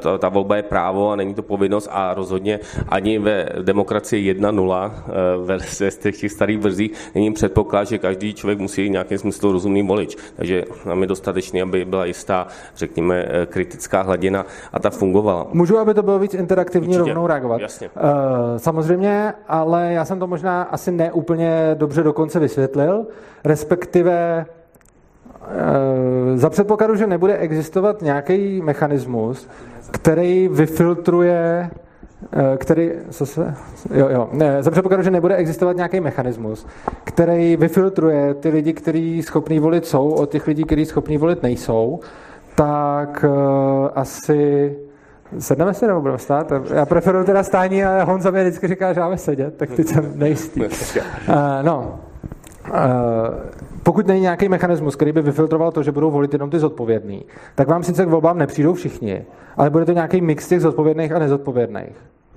No, ale to nevadí. Respektive eh, samozřejmě u nekvalitních volebních systémů to může být nějaký efekt, ale konkrétně například u demokracie 2.1 ten efekt bude eh, ještě mnohonásobně nižší. Takže nějaká, nějaký zašumění toho optima v tomto smyslu nevidím jako nutný problém. Jo, tak to bych možná, jestli si můžu dovolit první otázku, kterou jsem měl právě na vás připravenou. Mm-hmm. Já souhlasím s tím, že demokracie 2.1 Eh, já jsem si četl ten váš koncept, četl jsem si i to zdůvodnění, tu práci, kterou jste PDF, to napsal, to PDF, no, jsem no, si no. přesně čet. A já souhlasím s tím, že to je korektní a souhlasím s tím, že ty výsledky, které bude eh, demokracie 2.1 dávat, budou více odpovídat tomu, co lidé chtějí, eh, než u demokracie, kterou nazýváte 1.0. A pokud se jedná o rozhodování například na úrovni nějakých firm, případně spolků a lidí, kteří jsou tam v zásadě dobrovolně, mi to přijde jako určitě dobrý nápad. Na druhou stranu, v momentě, kdy se jedná o rozhodování politické, tedy státní, kdy se jedná o tom násilném donucení, tak vlastně uděláte systém, který bude trochu snesitelnější, ale neodstraníte pořád tu podstatu, která je právě v tom násilí. A to, je, to byla moje další poznámka. Jedna věc je to násilí teda, ale druhá věc je ten důsledek, který říkáte, jaká se divergence nebo eh, řekněme konvergence k chaosu, který ano, který potom eh, vyved nějakým, eh, nějakým velkým problému. Já si nemyslím, že ano, je tam, je tam jistý kruh toho spohodlňování a vytváření závislých lidí, ale nemyslím si, že nutně to konvergovalo k chaosu. Já si dovedu představit, že ten systém by dokonal nějakému lokálnímu ekvilibriu, kde je prostě eh, nějaký procento. Eh, není to efektivní systém v tomto smyslu demokracie, ale nicméně eh, je a stále věřím tomu, že stále více a bude stále více lidí, kteří chápou, že má smysl něco dělat, tvořit a nebudou chtít být tím závislí, i když by měli tu možnost teoretickou. A my si můžeme představit situaci, A ta je, myslím, dneska reálná, že v dnešním světě eh, my můžeme dosáhnout toho, kdy eh, je nadbytek eh, globální srpa z hlediska spotřeby a potom a vlastně menší část lidí může pracovat k funkčnosti celého systému a pak vlastně tento, i když to, tam bude jistá pohodlnost, tak to nemusí znamenat nutně průšvih. A to ale, to ano, souhlasím, že to je problém a realita to ukazuje s, demok- se stávajícím demokracií to prostě nefunguje. Ty stávající demokracie dneska skutečně se blíží ke krizím, populismus, přesně uplácení voličů a další aspekty. Ale já se domnívám, že to je právě spojeno i s těma technologiemi nebo eh, s, tím, eh, s tou v nějakém smyslu eh, komplexností systému. Ale je to, je to něco, ta stará demokracie nějakým způsobem dlouho fungovala, teď se to skutečně začalo kazit a hodně se to začalo kazit. A opět já, já souhlasím s tím, že anarchokapitalismus jako systém je určitě mnohem lepší ale, ale nicméně demokracie podle mého názoru může fungovat, když bude lepší, když to tedy bude například demokracie 2.1, kde ten, jak, jak víte, to je mnohem smysluplnější systém. A to, to pokud stará demokracie, která je mnohem méně efektivní, měla nějaké rozumné statut quo, ale teď se začala kazit, tak je velmi pravděpodobné, že mnohem kvalitnější demokracie vydrží víc. A opět, znova říkám, já si myslím, že dovedeno eh, do správnosti eh, to, co jak vnímáte vy ten systém, tak je to určitě lepší demokracie 2.1 ve smyslu, já jenom řeknu, volební systém, kdy jsou dvoumandátové obvody a čtyři hlasy pro, to je to klíčové. Ne hlas proti, ten je jako doplněk, ale primárně čtyři hlasy po, takzvaný efekt více hlasů. A ten systém má prostě nesrovnatelně lepší vlastnosti než, než standardní demokratický systém jeden člověk, jeden hlas. No ale nicméně, Eh, já vám teď dám slovo, ale já bych chtěl říct jenom, že, eh, že já jsem si, ani to dávno jsem si uvědomil, že eh,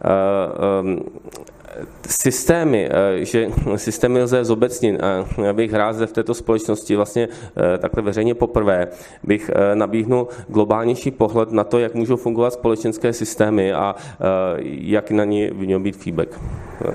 No, mě jste v první řadě šokoval tím, že jste řekl, jestli jsem to správně pochopil, že věříte tomu, že anarchokapitalismus by fungoval líp než demokracie. Řekl jste to nebo? Ne, já, se, já, si, já nevěřím svým uším jenom. Tak já bych, eh, já bych eh, řekl svoji tezi eh, za, a nejsem si jistý od jaké úrovně, ale od jisté vědo, úrovně vědom, vědomosti společnosti skoro určitě ano. Nebo Dobrá. určitě ano. To jste mě překvapil. A já si teda nemyslím, že je to ani od úrovně vědomosti společnosti, protože si myslím, že na té nižší úrovni bude zase obojí fungovat hůř, ale stejně se, a to, to je jedno, jako tohle to už je samo o sobě velmi překvapivý. A chtěl bych se zeptat, eh, co se týče té demokracie 2.1. Tak vy sice souhlasíte, že to, co jsem tady řekl, jsou problémy té demokracie 1.0. Já osobně si myslím, že úplně stejné problémy budou v té demokracii 2.1, akorát, že ten postup bude mnohem pomalejší. Takže zatímco eh, ta demokracie, kterou máme teď, se do toho stavu, ve kterém je, dostala po, já nevím, něco přes 100 letech, jako záleží se jak kdy, někde starší, někde ani tak ne, ale řekněme po 100 letech demokracie se dostala eh, do takového stavu, tak já věřím tomu, že kdybychom celou dobu měli demokracii 2.1, že se do tohohle stavu nedostane po 100 letech, ale třeba po čtyřstech, chápu, já nevím. Chápu. A jestli, jestli si to myslíte, nebo jestli s tím nesouhlasíte? Nemyslím si to, no. A k tomu ale já ne, ne, nevím, jaký byste k tomu měl argument, jo? protože tam a je velmi pravděpodobné, že my se dostaneme do nějakého eh, za, zadaných podmínek, do nějakého stavu ekvilibria a kde již ne, nebude zvyšovat se ten, eh, to, to, ten počet těch eh, závisích nebo neschopných. A jako... No ten argument je takový, že obecně kdykoliv, dá, kdykoliv zlevníte možnost uh, toho být nezodpovědný, prostě být nezodpovědný má nějakou cenu v těch následcích. Když tuhle tu možnost zlevníte, aby to bylo příjemnější, tak víc lidí bude nezodpovědný. Ano, a dojdeme a, nějaký hranici. Ano, dojdeme k nějaké to... hranici, kde už teda ty lidi jsou zodpovědní ne proto, že by to pro ně bylo výhodné, ale protože je to pro ně vlastní vnitřní dobrý pocit. A hlavně ten ale... systém musí být nastavený tak, aby ta nezodpovědnost eh, nebyla výhodná. Aby ten, eh, no ne, no, to, no jako, o to, uh, ne, no. to, o čem mluvím, je, že ty nezodpovědní lidi, když můžou volit, ať už demokracie 1.0 nebo demokracie 2.1, tak si budou neustále nastavovat ten systém tak, aby pro ty nezodpovědný byl výhodnější. Logicky. Tím pádem těch nezodpovědných bude víc a ty zase budou dělat to samý. A já si myslím, že ano, souhlasím s tím, že existuje nějaký počet lidí, který bude zodpovědný za všech okolností, protože by je prostě štvalo být závislý na státu. S tím souhlasím. A myslím si, že tenhle ten počet lidí je úplně nezávislý na tom, jestli máme demokracii 1.0 nebo 2.1. A myslím si, že k tomu ekvilibriu se dostanou oba dva ty systémy do toho samého bodu. Jediný rozdíl je v tom, že od té od svobody do té nesvobody se ta demokracie 1.0 dostane rychleji, ale ta demokracie 2.1 nevidím důvod, proč by se neměla dostat tak daleko. No to, to, to neměla, protože eh, z principu věci eh, ten systém hlasování, ta, ta logika demokracie 2.1 je taková, že ty nezodpovědní mají eh, výrazně menší vliv na ty výsledky hlasování. Takže, takže jako to může zůstat, nebo ten nějaký ten rovnáž bude úplně jinde. Uh, tam jako vy, vy, vy, vy, ve vašem argumentu já vidím předpoklad, že um, záleží pouze na počtu lidí. Řekněme, máme nějaký procento lidí nezodpovědných, ano. no, ale pokud máme daný procent lidí nezodpovědných, tak u demokracie 1,0 to procento se bude nadále prohlubovat, ano. protože ty nezodpovědní se budou sami hlasovat v, a, a jde to třeba ještě do nějakého vyššího procenta. A já myslím, že 2,1 to samý. No to právě ne, protože, no, protože ti nezodpovědní, co budou teda ignoranti, tak díky efektu více hlasům a dalším, tak budou mít na ten výsledek menší vliv. Proč? Eh, no tak, eh, takže eh, řekněme příklad, řekněme nějaký fanda nějakého populisty, zmínil Paroubka, tak nějaký Paroubkovec, ano. tak, tak a to je virtuální teda Paroubek, to je ale jako dobrý příklad, okay. tak, tak prostě nějakých, nějaký populista má 20% lidí, no a u standardní demokracie takový populista by měl, by měl docela velkou sílu, docela velkou podporu, když to demokracie 2.1 ten populista zákonitě oslaví, protože on bude mít těch 20% lidí, ale ti ostatní, kteří minimálně ti zodpovědnější, tak budou mít fakticky větší vliv na výsledek, budou mít dvakrát více hlasů v jistém smyslu. To znamená, no tak eh, to si myslím, to je... Dvakrát více hlasů budou mít i ty nezodpovědný. No jo, ale ten nezodpovědný, když je někdo nezodpovědný a mimo, tak volí toho svého populistu a se svým, řekněme, druhý nebo s dalšími Jasně, hlasy. tak bude mít dva populisty. Jakoby, no jediný, ale to, a to, už, a to je zase jediný, velmi těžké. Stačilo, no ne, tak jediný, co by stačilo, je to, že v systému demokracie 1.0 teda ten populista stačí jeden, a v systému demokracie 2.0 by teda ty populisti byli dva. A bylo no, by to úplně to samý. Ale zároveň by na daného člověka, to by musel eh, stejný volič, eh, stejný nezobě, eh, zrovna si vybrat dva populisty. A to tak většinou nefunguje. Většinou ten člověk si teda vybere jednou populistu, který mu nějak sedí, a, takže je, je a velmi myslíte, že v tom systému by ty Teď přece to předpokládá, že ten populista je vlastně hloupej, ale ten populista je strašně chytrý a samozřejmě je schopný těm lidem v podstatě říct, koho mají volit tím druhým hlasem. Například, no. Eh, jak, když dáváte teda za příklad Paroubka, tak prostě Paroubka budou volit a Paroubek naznačí, či řekne svým voličům, uh, pokud nechcete, aby to tady převzala zlodějská ODS, a s se souhlasím, tak volte ten druhý hlas ještě, ještě KSČM. Určitě, jde to. A tohle ale, to jim řekne. Čili říkám, ale, to... ale pozor, ale tady, no. tady to je velmi riskantní a složitý. To je v podstatě nějaký uh, tactical voting, nebo uh, nějaký, a to, to už jako uh, spousta lidí může zargumentovat, je to mnohem těžší. Ano, jako zmanipulovat nějaký procento lidí, aby, aby volili jednoho populistu, jo. je o hodně jednodušší, než zmanipulovat a stejný procent lidí, To aby záleží, jaký použije argumenty, protože zhruba zrovna ten Paroubek většinou nepoužíval argumenty já jsem skvělej. On používal argumenty oni jsou hrozný. To byl hlavní argument. Hlavní argument byl volte mě, protože ty ostatní jsou strašný. Jasně. A on, a když, teď, on, když argumentuje takhle, tak vlastně když neříká, já jsem skvělý, ale oni jsou hrozný, což se tady docela dělo, no tak argument, oni jsou hrozný, přece úplně stejně, volte mě a volte mě a tady kolegu komunistů, že jo. No, ale je to prostě, spousta lidí se to líbit nebude. Spousta lidí se bolí ten jeden okay. paroubek a když ten paroubek bude teď volit ještě těch komunistů, tak to někoho dokonce naštve, takže nějaký své voliče odradí. Ano, je to, ale dobře, tak dobře. Není tak, to třeba dva okay. dní, ale dobře, tak to, nebude, tak to bude těžší, ale na druhé straně přece bude vznikat ten samý problém, a to takovej, že prostě zase ten, kdo by volil jenom ty, řekněme, dobrý, nebo jenom ty, jako oni nejsou žádní kandidáti dobrý, jo, to je další, další problém. Tak zase místo toho, aby dal jenom jeden hlas, a já ani nechci říkat ODS, protože to je hrozný, že jo. Místo, aby dal jeden hlas nějaký straně, která je aspoň trochu použitelná, tak dá hlas týhle a pak nějaký taky hrozný, že jo. Čili ona se na jedné straně rozdrobí jakoby moc toho populisty, na druhé straně se rozdrobí moc těch ostatních, což znamená, že to přinese nějaký výsledky o trošku jiný, ale nevidím úplně důvod, jakoby proč by tam nefungoval ten princip, že prostě obecně ty nezodpovědní budou volit ty, kdo jim slibujou více nezodpovědnosti. Oni nevolají náhodně, oni nejsou, jako, oni nejsou jakoby hloupí v tom smyslu, že by šli a udělali loterii. Oni prostě volají způsobem, že on jim řekne, my vás ochráníme před zlým kapitalistou. A když tohle to budou říkat dva, no tak ho budou volit ty dva, no. Uh to ekvilibrium prostě bude jinde, nejsou to identické věci a jasně, můžeme ne, se bavit, do jaký, do jaký míry uh, se to zlepší uh, okay. a okolik, jo. Ale OK, já bych, já bych okay. chtěl, uh, anarchokapitalismus jako takový samozřejmě Eh, má svoje eh, určitě slabiny a má i nějaké teoretické slabiny. Jedna z těch věcí, eh, který je tak nějak nabílední, není vůbec jasné, do jaké míry by se mohla nastávat nějaká oligopolizace nebo monopolizace, případně možná ne, to nevíme. Ale já bych si zkusil teda navrhnout ten systém, o který jsem mluvil, nebo ten vlastně obecný pohled, který jsem mluvil na začátku, a pak se o tom případně můžeme bavit v aplikaci okay. i na anarchokapitalismu, který já bych nazval A21. Ano, takže A21. takže, ale zahrnuli to do obecného konceptu a veřejně to teda sdílím poprvé. Ehm, ten obecný koncept je H21. A H21 je, ehm, když to řeknu nadneseně, tak je, eh, tak je koncept, eh, koncept eh, nové struny vesmíru, když to a nebo také, také máme H2.0, že jo, takže přecházíme z H2.0 na H2.1. A je to, je to je to nová informace, nové možnosti a ty možnosti eh, jsou založené na, na tom, že, máme, že jsme propojeni kolektiv, systém v nějakém smyslu už částečně kolektivní vědomí díky tím našim eh, smartphonům a všem, eh, že jsme schopni eh, prostě být online. A dále chytrým algoritmům, nebo chytrým metodem, jak to udělat. No a s jednou podmnožinou H2.1 například D2.1, což je demokracie 2.1, je, je a, a, ale potom podmnožinou H2.1 by bylo právě i A21 a, a mohlo by to být ale například i K21 kdy K znamená Kingdom 21. A nebo by to mohlo být také P21, což je eh, P jako Party 21. No a teď já už vás nebudu napínat, řeknu vám, co to je.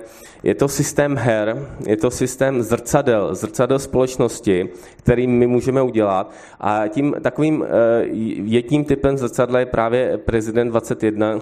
Předpokládám, že eh, většina z vás ví, o co se jedná.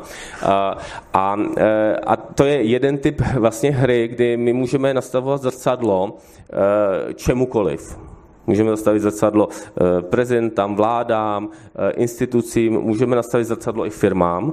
A jde pouze o to, kdo o to bude mít zájem, kdo to spustí, ten vlastně v blízké budoucnosti open source na blockchainu, nenapadnutelný, nemůže nikdo říkat, že to někdo falšoval.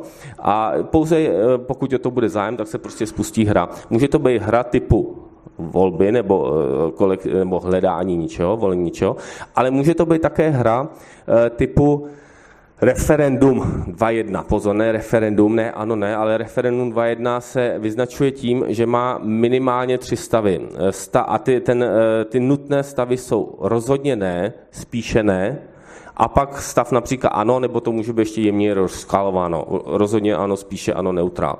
A teď, eh, co to, co to je tento systém zrcadel?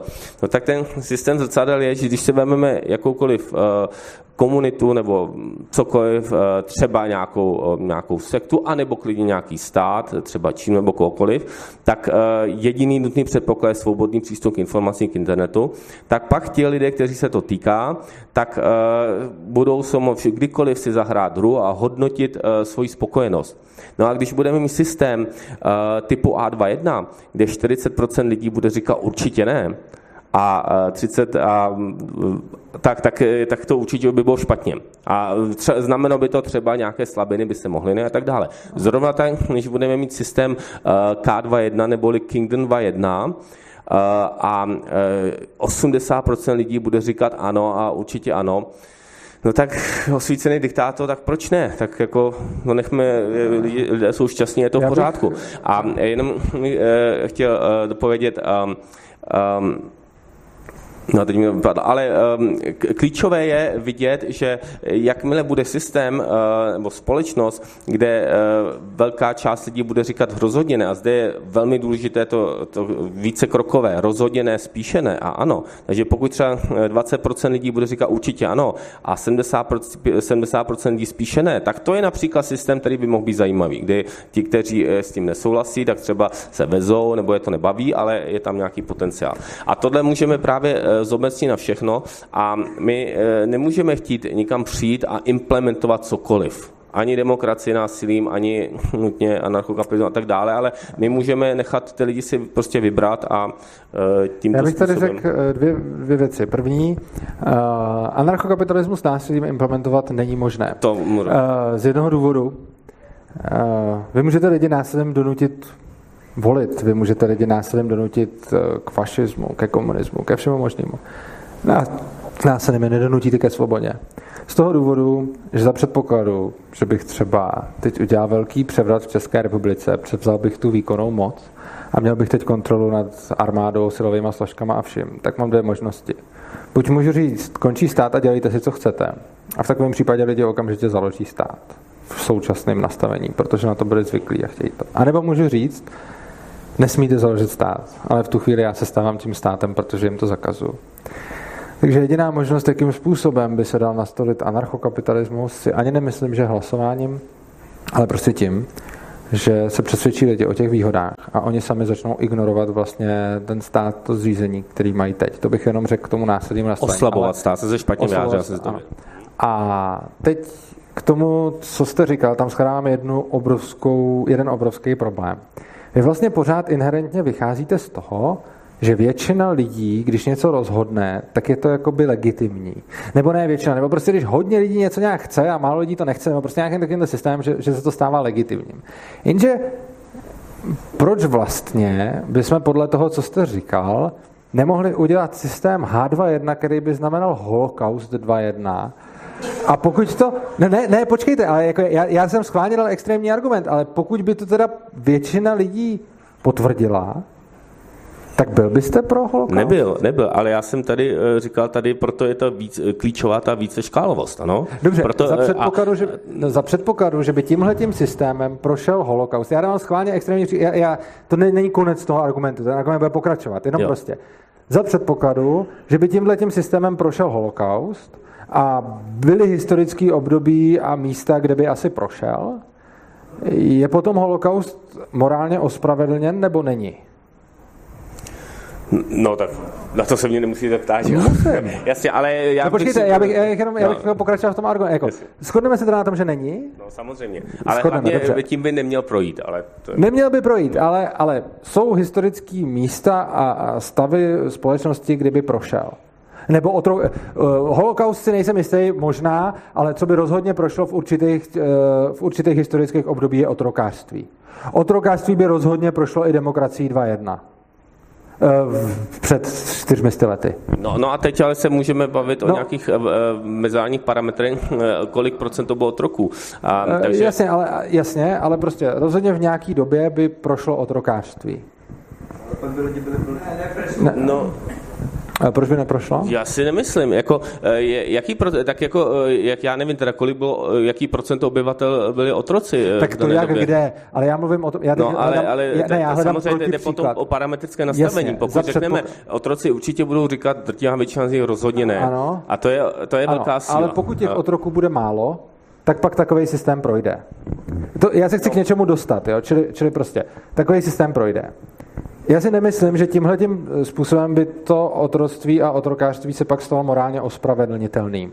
Uh, rozhodně a, ne. A... Rozhodně ne, dobře. A teď to, k čemu se chci dostat. To, co by současně prošlo systémem H2.1 určitě, je nějaká forma státu v téhle době a je jedno, jaká přesně. Ale ten stát v sobě zahrnuje ne otrokářství a zabíjení lidí, ale zahrnuje v sobě to násilí to loupení a to, že vlastně jedni lidi použijou násilí proti druhým, vezmou jim jejich majetek a s tím něco udělají. Já si myslím, že z úplně stejného důvodu, proč morálně není ospravedlnitelný otrokářství, i když by prošlo tímhle systémem, tak ani ten stát, i když by prošel tímhle systémem, by nebyl. Uh, je, já vám rozumím za první. V dnešní době by to otrokářství určitě neprošlo, ne, ale ne. rozumím argumentu, ale teď je potřeba to pojmout z nějakého, řekl bych, globálního pohledu vůbec evoluce lidské společnosti a všeho. My jsme okay. museli projít, museli, jsme museli projít tím utrpením a vším takovým a e, otrokářství násilím, aby jsme něco pochopili, aby jsme se posunuli dále. Ano, a ano. To, je, to je prostě nějaký vývoj. A dneska jsme v situaci, kdy máme stát, který dobře, říkáte, loupí, na něm ano, nějakým způsobem potřeba sdílet uh, náklady, ale za to určitě udělat jinak, ale není to už otrokářství a to je prostě další stupeň evoluce. To znamená, a... že uh, ano, vy voláte po něčem, co by ultimativně mohlo být nějaký smysl ideální, bude, věřím tomu, ideální z hlediska svobody, nebo uh, perfektní nemůže existovat, ale blížíme se nějakému optimu Já myslím, že svobody. optimum možná, ale rozhodně si nemyslím, že by to bylo ideální, protože určitě i v anarchokapitalismu by se našli lidi, kteří by porušovali majetková práva jiných a omezovali jejich svobodu. O tom asi nikdy by neexistoval systém, kdy ne. Ale ta hlavní věc, o které mluvím a na co se snažím poukázat, je to, že jenom proto, že něco chce, a já teď nechci říkat většina, protože vy máte ten, že něco chce dostatečný počet lidí a dostatečný počet lidí není proti, to podle mě nelegitimizuje. Nenutně, nenutně, ale uh, opět uh, je to vývoj a to co, to, co uh, vlastně systém H2.1, systém zrcadel čeko, čehokoliv, hmm. tak, uh, uh, tak nějakým způsobem uh, za, daný, za danýho levelu, evoluce za danýho levelu, uh, jak lidé jsou schopni uh, vnímat a akceptovat uh, hodnoty, tak, uh, tak uh, je schopno legitimovat, respektive delegitimovat něco. To znamená, asi si nikdo nemyslíme, že osvícená diktatura je optimální, uh, Eh, nebo monarchie, ale eh, pořád lepší než totálně nefunkční demokracie. A eh, tímto, a tímto způsobem my jsme schopni, můžeme mít, si představit, že budeme mít s, s ve světě různé státy s různými systémy, které se mohou mírně lišit. Eh, demokracie 2.1 může být jeden typ systému, jiný typ systému může být eh, něco jako přiblížící přímé demokracie, já to nechci říct, protože to je sprofanovaný u nás, jo. ale blíží si se právě eh, tomuto systému, kdy lidé jsou ještě svobodnější a vzájemně komunikují. A pak může být právě systém, kde, kde jsou prostě typy lidí, kteří prostě chtějí mít, chtějí mít někoho, kdo jim říká, co bude dělat, nechtějí být samostatní. A konec konců eh, lidé se mohou i stěhovat, to znamená, každý si pak může i vybrat ten systém vlastně, kde je.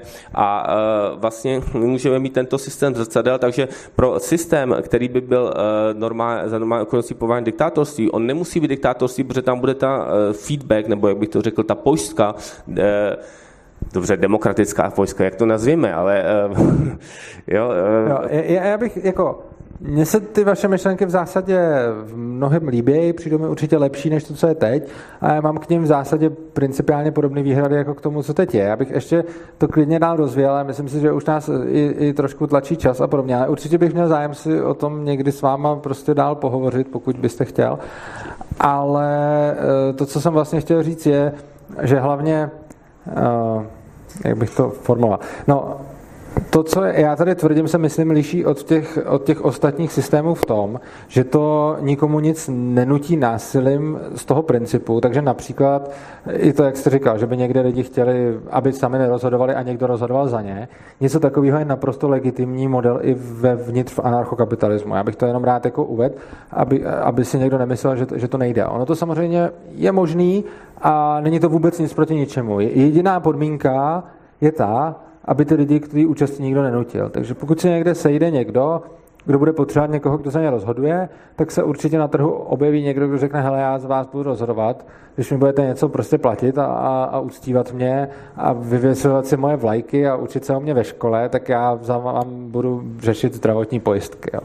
A prostě tohle je jako v pohodě i v rámci anarchokapitalismu, jenom asi všichni tak nějak tušíme, že něco takového by se na to asi lidi vykašlali, Přesně z toho důvodu, že je to vlastně nesmysl, ale, ale teď se zdá, že není, protože vlastně nám říkáno, že, že to. Čili to bylo jako jediné, co jsem k tomu chtěl ještě jako, chtěl jako dodat. Uh, ono v podstatě se to děje, když si existují různé skupiny, uh, kde prostě lidé jsou v nějaké komunitě, která má svého guru a jo. guru rovná se král, král rovná se guru, takže ono to dokonce jo, i v praxi ano, existuje. V praxi existuje a, a určitě je to věc těch lidí, může. ať se dělají, co chtějí. Ale já bych ze svého pohledu bych chtěl říct nějaké jako schnutí.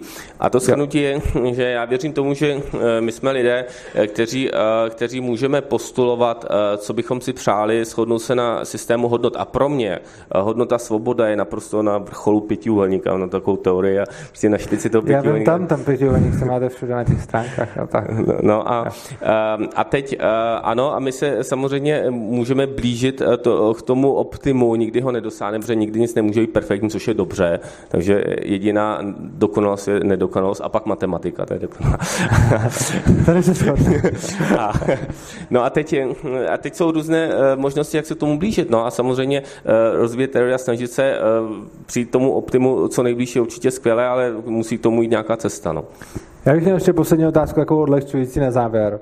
Já se přiznám, že vašeho prezidenta 21 jsem viděl už dávno a rozklik jsem ho, vykoukl na mě Masaryk a v tu chvíli jsem to znechuseně zavřel. já, bych se, já bych se chtěl jenom zeptat, jestli toho Masaryka eh, jste tam dal proto, že vám osobně je blízký, anebo jestli je to marketing, protože všichni tak milují Masaryka, tak, tak ho tak, tam eh, Já osobně eh, jsem vůbec o tohle Masarykovi netušil, co jste tady napsal. Aha. A zrovna jsem kolegyni říkal, jestli budeme se teda zamyslet, jestli je to, jako, že zřejmě to pravda je, takže, takže tam pravděpodobně dáme něco jiného na tu Takže, ale nicméně Tomáš Marek Gasarik, ať už je to jako je, tak je vzorem. Já vím, rukopisy, já, já vím, ale fakty, i fakticky, jako je to člověk, který eh, se nebál, eh, prostě nevzdory mu nepohodlí eh, prosazovat pravdu. A to myslím, já, že... já vůbec jako nespochybuju jeho nějaký, řekněme, lidský kvality, ale prostě byl to velký socialista, což se dneska zapomíná.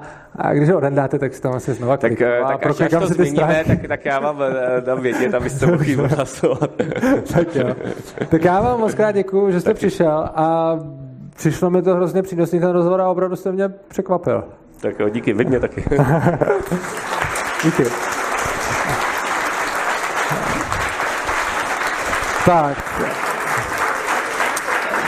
Teď bych uh, vás ještě než přejdeme k diskuzi, rád pozval na příští přednášku, která je podle mého názoru asi nejdůležitější z celého tohoto cyklu a je to přednáška o školství a vzdělávání.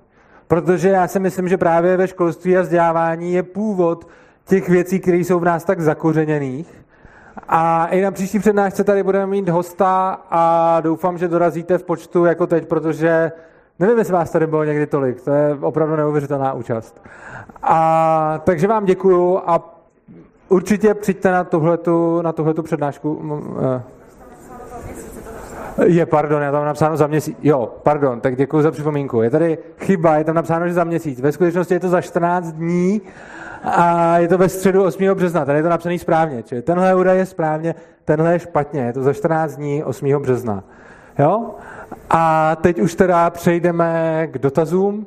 A tady se můžete ptát v zásadě, na co chcete. Ideálně k té přednášce, ale vzhledem k tomu, že většinou ty přednášky bývají zaměřeny na nějaký konkrétní téma, jako třeba to zdravotnictví nebo školství a tak, a teď byla docela obecná, tak se můžeme bavit o obecnějších věcech, ale rád bych to směřoval k té demokracii, kdybyste byli ta lásky. Tak teda k tej demokracii uh, spomenul by som teda to Švajčiarsko znova. Oni tam majú viac demokracie ako my a funguje to lepšie. No. Uh, ďalšia vec... Uh, mají jinou. OK, mají jinou, ale je priama. Je... Ne, ne, neřekl bych, že ji mají víc, mají jinou demokracii. A navíc to, že na nějakém místě, jakože nejde úplně tak soudit, že si řeknete, tady máme jednu demokracii a je tady hůř, tam mají jinou demokracii a je tam líp, tak to znamená, že je, je tam mnoho faktorů kulturních rozdílů a, a tak dále. A tak dále. No pokračujte. Asi. Jasne, kultúrne rozdiely sú tam taky, ale zkrátka tá spoločnosť, napríklad e, robil sa prieskum a nešlo o to, aké, ako sa rozhodlo, ale oveľa väčšia spokojnosť obyvateľstva v kantóne plynula z toho, že sa ich vôbec niekto opýtal na názor. Uh, to znamená, bola to procesná spokojnosť a vlastne vlastne ja mám ako pocit, že ten anarchokapitalizmus by viedol presne k, buď k teritoriálne definovaným jurisdikciám alebo prelínajúcim sa.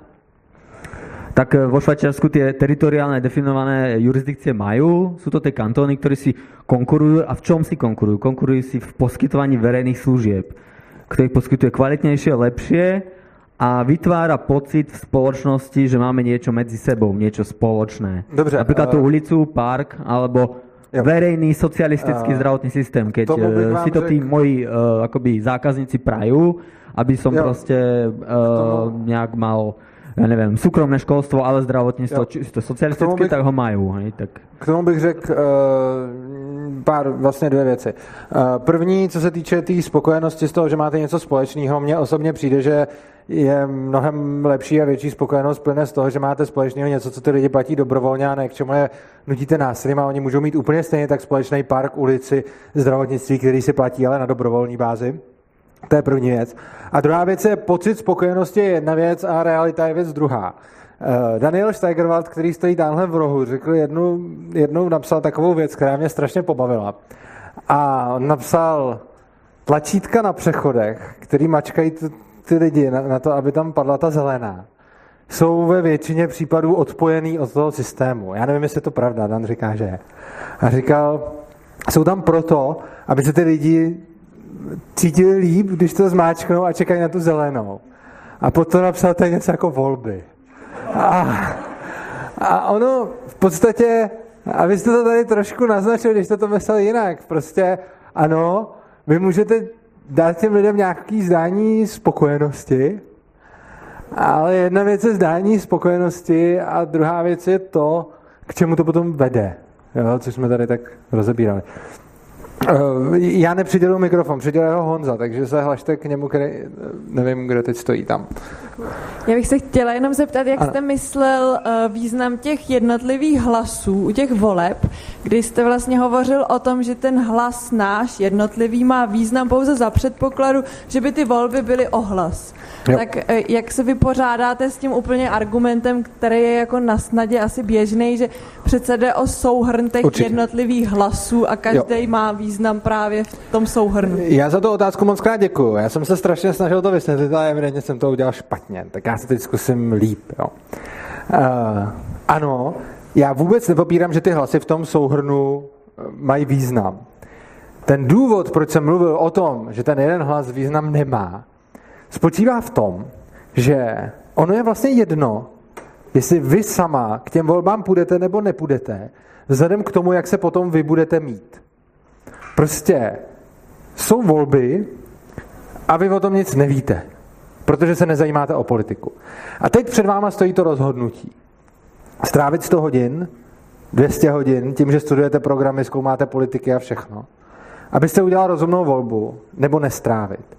A vždycky, když přemýšlíte o tom, jestli něco zaplatíte, v tomhle případě to obrovské množství času, tak se to musíte něco dostat. Ten problém je, že vy za to nic nedostanete, pokud volby neskončí ohlas o ten, že jste vy volila a to rozhodlo. Z toho důvodu, že to, jestli vy odvolíte nebo neodvolíte, je úplně jedno, protože vy, když strávíte těch x hodin zjišťováním, co zvolit, a pak zvolíte tu stranu, tak bez ohledu na to, jestli ten hlas jste tam hodila nebo nehodila, tak ty volby dopadnou stejně. E, Nezáleží prostě pro vás osobně na tom, takže vy to můžete klidně jako zapéct, ty volby, a následky si ponesete úplně stejný, jako kdybyste tam volila. Prostě vy sama, vaše rozhodnutí nemá vliv na to, jak se pak budete mít. A jestli jste se na to vykašlala nebo nevykašlala, má sice vliv na to, jestli budete mít dobrý nebo špatný pocit, ale nemá vliv na to, co se pak reálně stane. A vy kroutíte hlavou a já bych hrozně rád ještě, aby se vám dostal mikrofon. Honzo, prosím, ať si kde si. Protože já fakt nevím, co říkám špatně. No, nesouhlasím s tím vzhledem k tomu, že pořád uvažuju v tom větším hledisku, kde já rozumím tomu, že vy teda jako ne, vy uvažujete v té perspektivě toho jednotlivce, ale na druhou stranu, když by takhle uvažoval každý ten jednotlivec, tak je to přece potom Ano. jakoby nefunkční. A naopak, pokud by každý ten jednotlivec uvažoval... Já to chápu, ale zamyslete se nad tím, že to, jestli vy strávíte ty hodiny času a odvolíte nebo neodvolíte, je jedno k tomu, co udělají ty ostatní. Oni to udělají stejně bez ohledu na to, co jste udělala vy. Takže já souhlasím s tím, že záleží na té sumě těch hlasů. Ano. Ale problém je v tom, že vy máte možnost zaplatit tu cenu nebo nezaplatit. A odměna z toho jednání je úplně stejná v reálu. Protože ty ostatní se na to buď vykašlou nebo nevykašlou. Bez ohledu na to, jestli se na to vykašlete nebo nevykašlete vy. A samozřejmě jiná věc je, a tam, tam to už trošičku přestává platit, když půjdete příkladem a přesvědčíte dalších tisíc lidí, aby volili. Ano, tam, tam je to něco jiného. Ale prostě pokud jde jenom o ten akt té volby nebo nevolby, tak vy vlastně platíte cenu a to, jestli ji zaplatíte nebo nezaplatíte, nemá žádný vliv na výsledek. Jenom mi to přijde jako hrozně vytržený, ačkoliv nespochybnuju to okolí, co jsem říkal, tak tahle ten úsek toho konceptu ano. mi přijde hrozně vytržený z celého toho jako kontextu. Že... Já bych se ještě zeptal takhle do sálu, uh, Přihlašte se vy, komu to stejně přijde prostě, že, že to, co říkám, nedává smysl. Komu to nedává smysl? Dobrý, no, dobře, tak je vás tak desetina, no, možná pětina. Jo, ono to dává.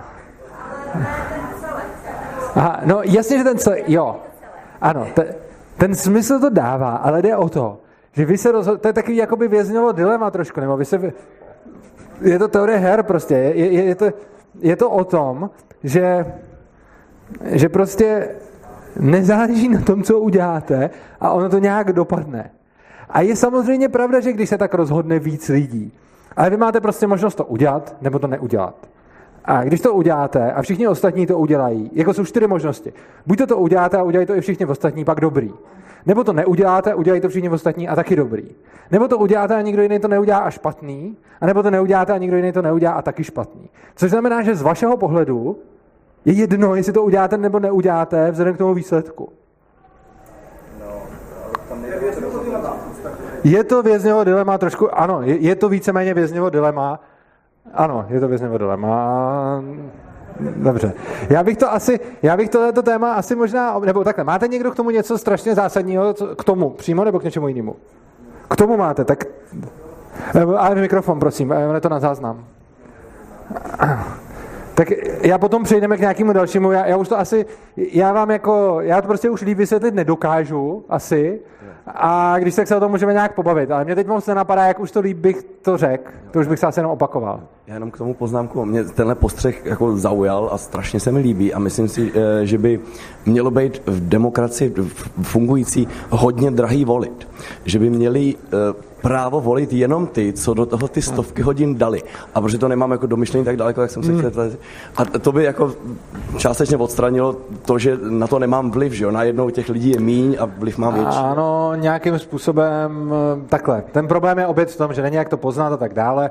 A určitě věřím tomu, že pokud byste, na to, kdybyste se na něm zamysleli, vymysleli nějaký systém, tak by to třeba byl nějaký upgrade, podobně jako třeba demokracie 2.1 považuji za upgrade, který by byl lepší, než je to teď Kdyby se tohle to nějak zařídil, nevím jak, jo. Já nevím, jestli to vůbec jde. Ale kdyby to šlo a mohl by skutečně volit jenom ten, kdo jako ví, co dělá, ale znovu říkám, podle mě nejde poznat, kdo ví, co dělá, jo, takhle zvenku. Ale kdyby to nějak šlo, tak samozřejmě ten výsledek by byl lepší, jako.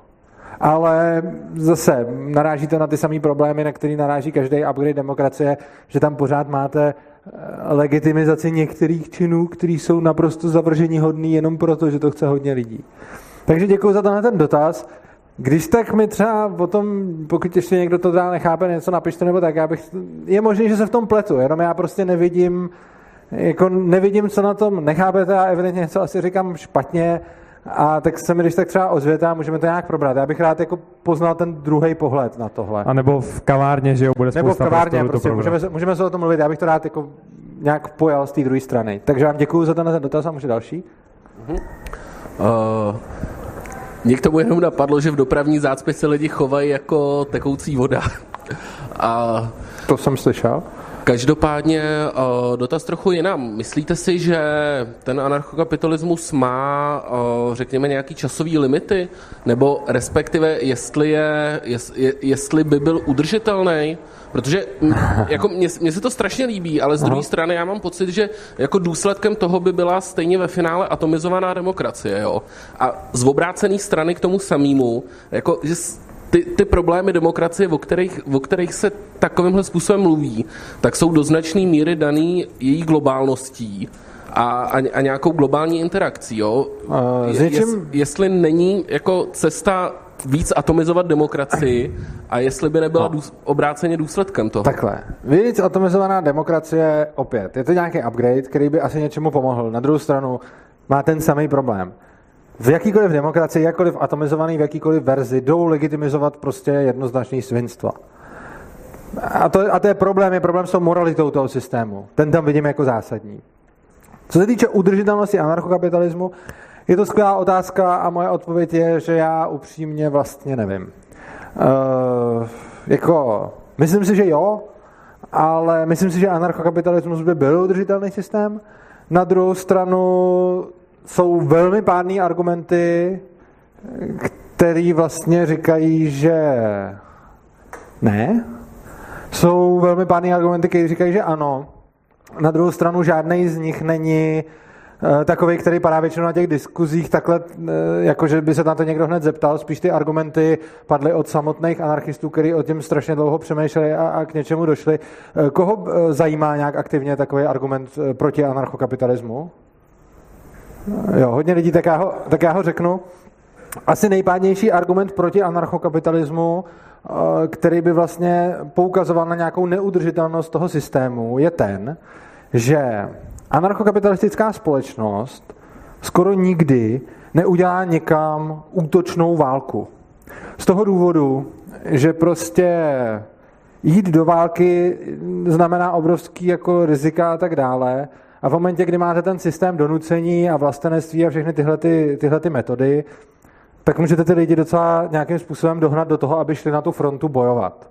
V momentě, kdy máte svobodní lidi, který nemají nad sebou ten stát, tak prakticky nemají motivaci se sebrat a jít někam umřít na frontu, když si můžou žít svoje vlastní životy.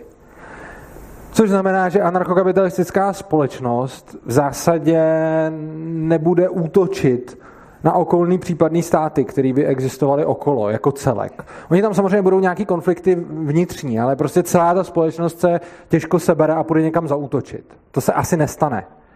Uh, státy to občas dělají.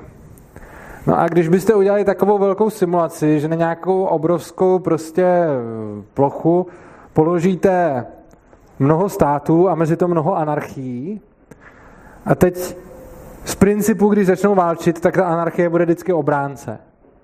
A teď oni se někde obránit můžou a někdy se obránit nemusí, ale Čili se občas stane to, že nějaký ten stát dobije nějaký to území z anarchii a, a promění ho ve stát.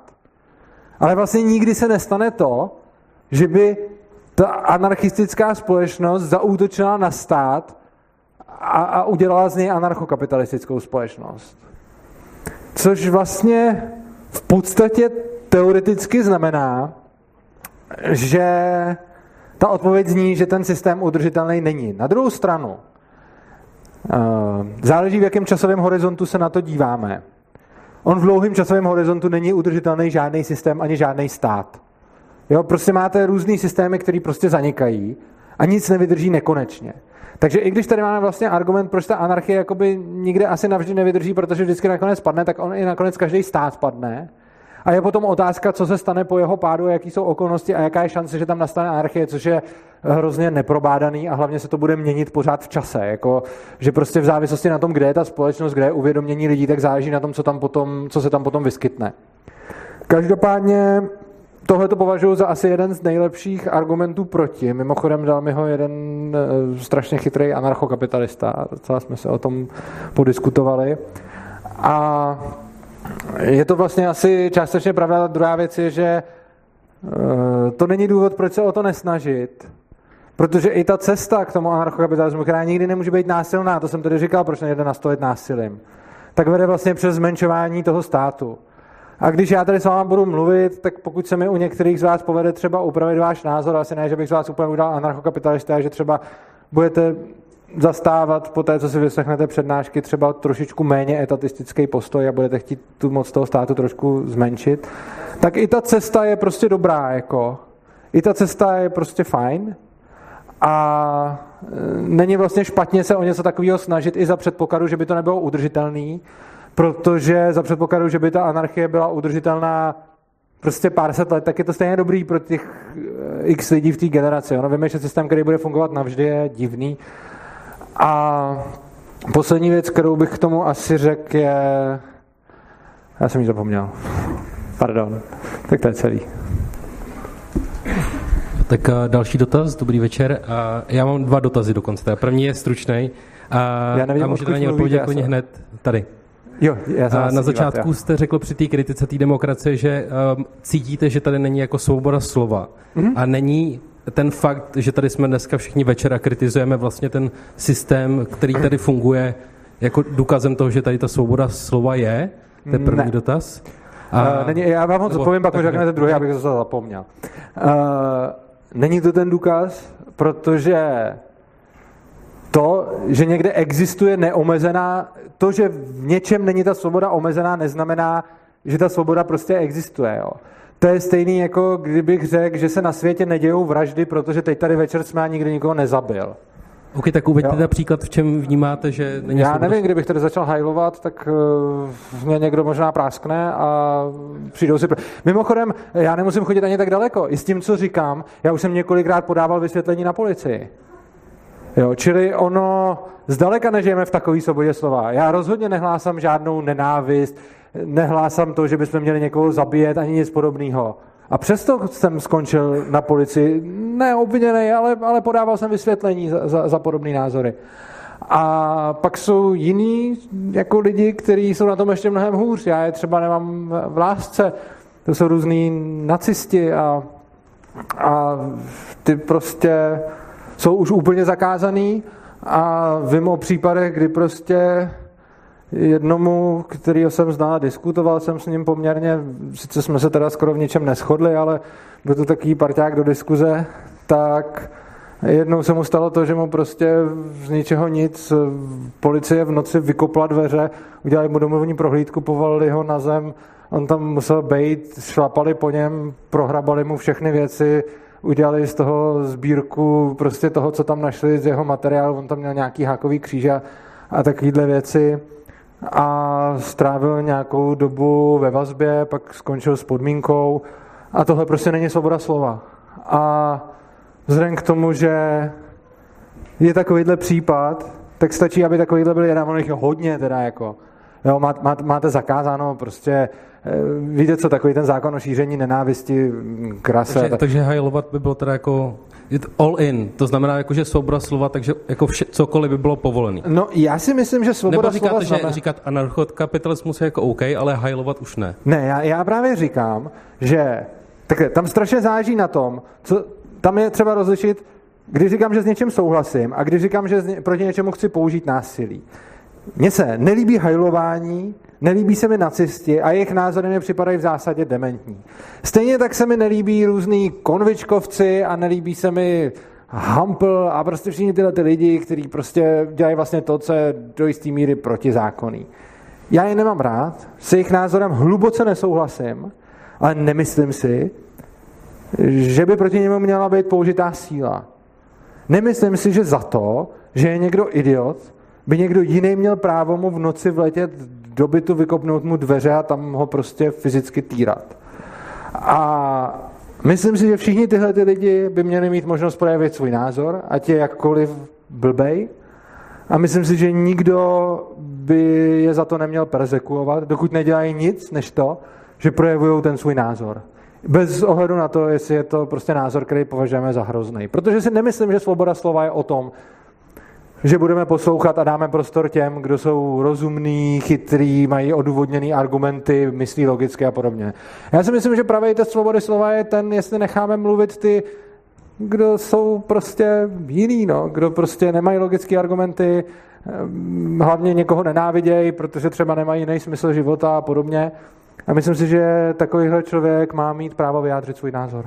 I když s ním nesouhlasím, tak za, ten, za tu jeho svobodu bojuju. OK, tak díky za odpověď. Budu stručně k té druhé otázce. Zdal se mi trošku vítr z plachy, protože jsem se chtěl zeptat na tu kritiku uh, anarchokapitalismu, nicméně mně přijde, že tady ten anarchokapitalismus jako probíráte trošku na konceptuální bázi, jo? mám z toho takový dojem. A To znamená, už jste uvedl nějakou kritiku anarchokapitalismu, nicméně jako na té praktické úrovni.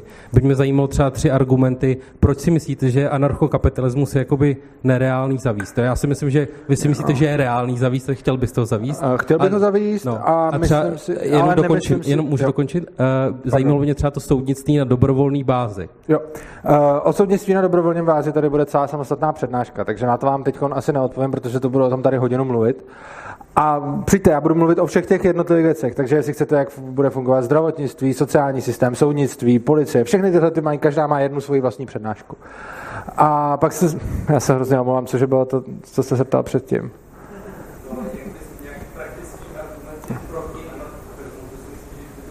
Jo, praktické argumenty proti anarchokapitalismu, no já jich za stolik neschadám. Já schadám ten, který jsem říkal, ten mi přijde jako dost zásadní. Ale co se týče argumentů na takových těch klasických ekonomických eh, úrovních typu neuplatili bychom si zdravotnictví, neuplatili bychom si tohle a tamto, tak v momentě, kdy se nad tím člověk zamyslí, skutečně to proskomá a něco si o tom přečte, eh, já jsem, a fakt jsem se snažil, protože já jsem se stal anarchokapitalistou tím způsobem, že jsem znal dva anarchokapitalisty a snažil jsem se přesvědčit o tom, že je to hovadina. A tak strašně moc jsem o tom čet a studoval, až jsem došel k tomu, že jsem sám anarchokapitalistou. Takže jsem se skutečně snažil všechny ty věci vyvracet. A já si myslím, že to nejde. Obecně, eh, když vám to řeknu velmi zjednodušeně, ten ekonomický pohled, ale je to hodně zjednodušený, a jestli vás to zajímá, tak druhá, třetí přednáška tohle řeší. Ale prostě v momentě, kdy funguje zdravotnictví tak, že stát vybere nějaký prachy, část padne na korupci, část padne na politiky, část padne na tu celou byrokratickou mašinérii a tak dále a tak dále a ten zbytek padne na ty nemocnice, tak když tohle funguje, tak v momentě, kdy o toho odřízneme ten celý byrokratický aparát, tu korupci a všechny tyhle ty věci, tak myslím, že ten zbytek bude fungovat líp. Ale samozřejmě to, zase o tom bude celá přednáška. Co? No, já vám říkám, že právě praktický argument proti anarchokapitalismu mám ten, jako za velmi validní argument považuji ten, který jsem říkal, a vy po mně chcete další tři. Já si myslím, že já další tři už nemám. Respektive, potkal jsem jich strašně moc. Já to mluvím takhle přes deset let s lidma, takže jsem už jich tisíce zaslech. Ale vlastně jsem nepotkal ještě žádný, který bych si řekl, aha, tak to nejde vyvrátit. Já, já žádný neznám. Jako znám jich hodně, ale neznám žádný, který bych nedokázal vyvrátit. Jsou nějaký, na který dokážu říct, ano, to je možný, což je třeba ten, o kterém jsem tady mluvil, a jejich pár ještě takových, ale žádný není takhle čistě praktický, jak jste se ptal, jakože. Jo, monopolizace. Děkuji za otázku. Eh, my si můžeme, ano, my si můžeme podívat na doby, kdy vlastně ty monopoly nebyly omezený. A ten asi úplně nejznámější monopol, který asi každý zná, je Standard Oil. Kdo nezná Standard Oil? Všichni znají? Jo, někdo nezná. Dobře, tak v rychlosti Standard Oil je, byla firma, která vyráběla petrolej a byla to úplně, byl to obří hráč na trhu, který dělal to, že dělal vlastně všechny takový ty, jak se říká, nekalý praktiky proti konkurenci. On tu konkurenci skupoval, on používal dumpingové ceny, tehdy to bylo povolení, takže on se těm ani nějak netajil on dělal prostě úplně, a, a snažil se fakt získat monopol a získal asi 96% toho trhu v největším rozkvětu. Uh, výsledek snížila se cena petroleje a poskytoval mnohem lepší služby než všichni ostatní. Proč? Protože je rozdíl mezi tím, jestli monopolu dosáhnete volnotržně, anebo jestli monopolu dosáhnete v nějakém státním zřízení. Protože když máte monopol, takovým způsobem, že například stát řekne, budeme tady mít jednoho dopravce a tak podobně. Tak on vlastně nemá konkurenci, nikdo ho neohrožuje, nikdo na ten trh nemůže vstoupit. A v takovém případě je to blbý. Když máme to, co se taky sice jakoby nazývá monopol, ale třeba z pohledu právě té rakouské ekonomické školy, o který mluvím, to monopol ani není. A je to přesně ten případ třeba toho standardu, že máte firmu, která má 96% trhu, ale získala to naprosto tržníma metodama.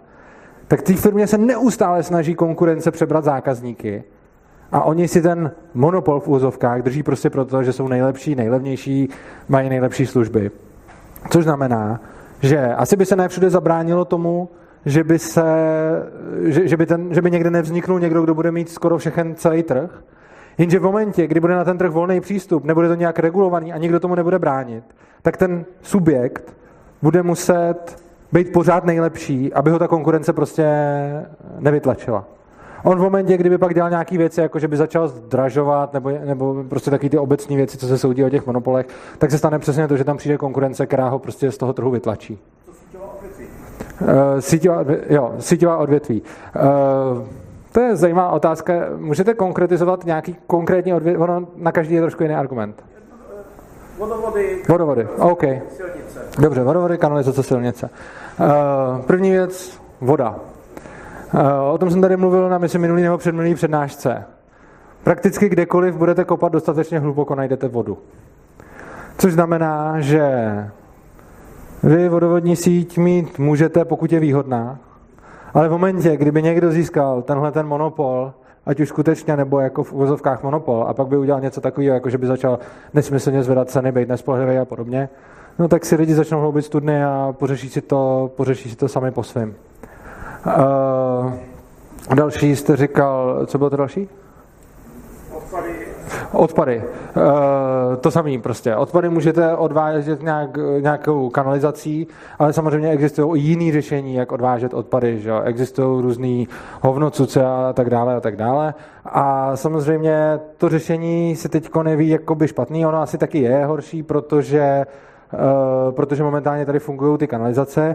Jenže když by byl soukromý vlastní kanalizace a začal by těm zákazníkům dělat něco takového, jako že hrozně zdražovat, uh, nějakým způsobem jim škodit nebo mít nějaký strašné ceny, nebo by mu vypadávala kvalita a tak podobně, tak by si ty lidi nakonec rozhodli proto, že by skutečně si ten odpad nechávali, prostě eh, se ho zbavovali jinýma způsobama, což je takhle od pohledu nákladnější. Na druhou stranu, ta hrozba toho, že se tohle stane, toho, kdo má ten jakoby monopol, nutí poskytovat ty služby v nějaký rozumné kvalitě, protože jinak o ty zákazníky přijde.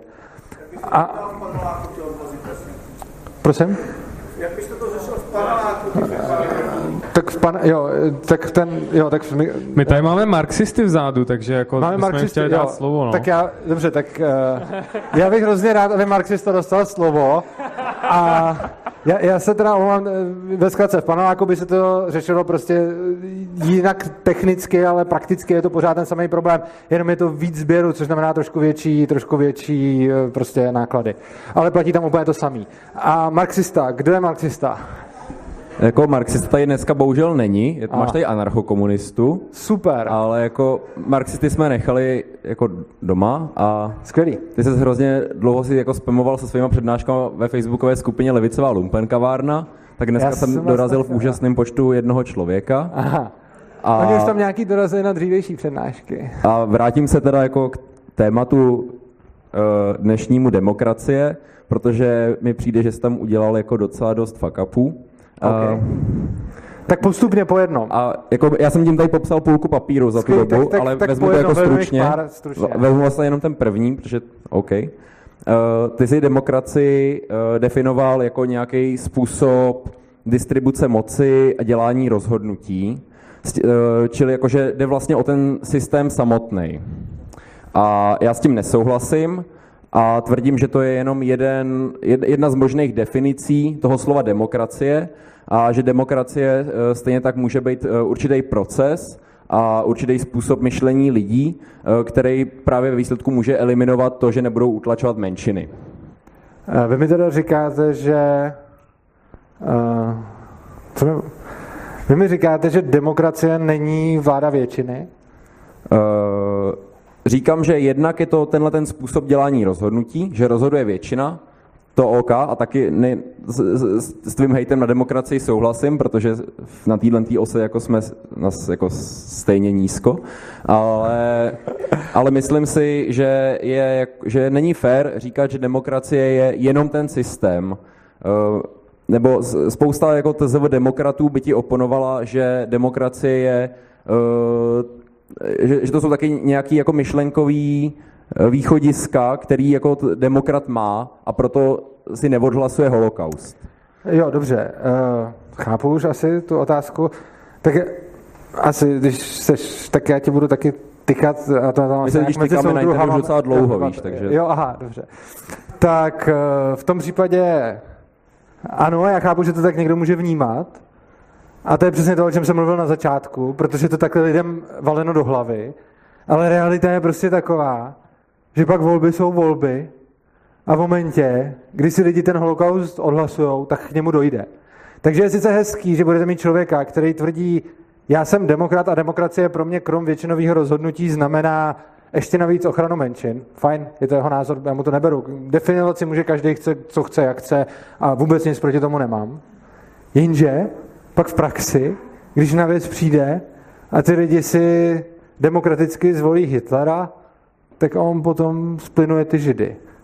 A pa, ano, pak už to není demokracie v momentě, ne protože splinoval ty židy, ale protože už potom nebyly ty další volby.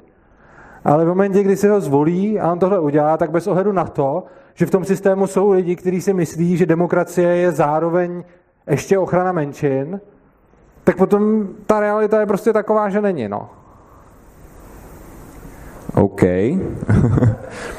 a pak tady na to přímo navážu, jako, jako už ti budu jako kopat do anarchokapitalismu. Uh, anarchokapitalismus je teda, jestli to... Uh, anarchokapitalismus je v tom případě uh, jako úplně stejný systém, akorát uh, tam moc nebo um, ta vláda není dělaná skrz represivní složky státu a podobně, ale skrz skrz jako finance, skrz kapitál.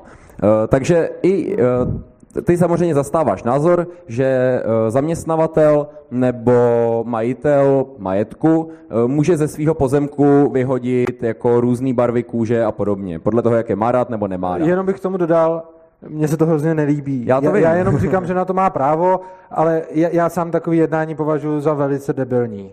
Stejně tak, jako považujeme za debilní plinovat židy v demokracii. Mm, souhlasím, souhlasím. Ale ano, souhlasím s tím, že něco takového to právě. ale utlačování menšin můžeme dosáhnout jak v demokracii, tím, jestli to odhlasujeme, tak tím, jestli to v anarchokapitalistánu jo, je tam je obrovský rozdíl. lidi zaplatí. Je tam obrovský rozdíl. V demokracii ti stačí většina na to, aby se tohle stalo, a v reálné demokracii ještě mnohem méně než většina, protože jaká je účast o voleb? Ono 55% a z těch 55% ta první strana, co vyhraje, má stejně třeba ještě 20%, což reálně znamená, že tak asi desetina lidí, nebo možná dvacetina o tom, ne, sorry, desetina nebo pětina o tom třeba rozhodne, jako reálně ze všech, ale dobře, kdyby většina, tak tohle to stačí na to, aby se zavedl zákon typu e, prostě Černoch nesmí do hospody.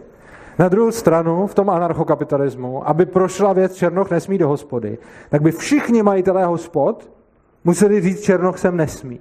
A stačí, abyste měli, klidně když budete mít 60% majitelů hospod, který řeknou, tady je to jenom pro bílý, tak stejně máte těch 40% majitelů hospod, u kterých se můžou najíst černý. A teď pozor, důležitá věc, v momentě, kdy čím méně jich bude, tím víc oni na tom budou jakoby profitovat, protože budou mít víc zákazníků. Čili on potom v té v, v demokracii nenesete náklady za to, že odvolíte, budeme utlačovat menšinu. Ale v tom anarchokapitalismu ano, protože když jste obchodník a řekněte, já nechci ve svém obchodu někoho prostě, nějaký typ lidí, tak oni vám tam nebudou chodit, a ten, ta konkurence, která řekne, my je tady všechny naopak vítáme prostě a ještě jim dáme slevu třeba, aby si jako ukázali, tak mají možnost na tom trhu vlastně vydělat a utlačování té menšiny je mnohem komplikovanější z toho důvodu, že v té demokracii vám stačí většina, když to v tom anarchokapitalismu reálně byste potřebovali, aby tak smíšeli v podstatě všichni. Takže v praxi nejde o nic jiného, než o víc decentralizovanou demokracii. Uh, jde, není to pravda. Ten rozdíl hlavní je v tom, že v momentě, kdy máte demokracii i velmi decentralizovanou, tak tam máte pořád použití síly. Což znamená to použití síly v tom smyslu, i když ji decentralizujete tak, že budou volební okrsky o velikosti 10 000 lidí, tak stejně, když si 9 000 odhlasuje použití síly proti tomu tisíci, tak je to z hlediska demokracie OK. Z hlediska vlastnických práv, bez ohledu na to, co si odhlasujete, nebo to, tak je prostě pořád porušení vlastnických práv, eh, když budete někoho tímhle tím způsobem třeba utiskovat. Eh, samozřejmě, když ho vyhodím ze svého pozemku, tak tím neporušuju vlastnický práva, to ne. Ale když bych šel na jeho pozemek a třeba mu to tam zapadlo, tak to už jo. Tak a teď bychom asi docela úspěšně mohli zabřednout do takových těch modelových situací, že ve vesnici je jedna tak hospoda a podobně, bych, no, ale to, jako, to já jako chápu a Dobře. Myslím, že by to Já bych jenom, když už jste to řekl, tak vám chci jenom ve stejné rychlosti odpovědět. V některé vesnici není ani jedna hospoda a neexistuje nic jako právo na hospodu ve vesnici. Pokračujte. A jako tím bych, tím bych uzavřel otázku demokracie versus kapitalismu a přesunul se tady k dalšímu hejtu. A to a. je...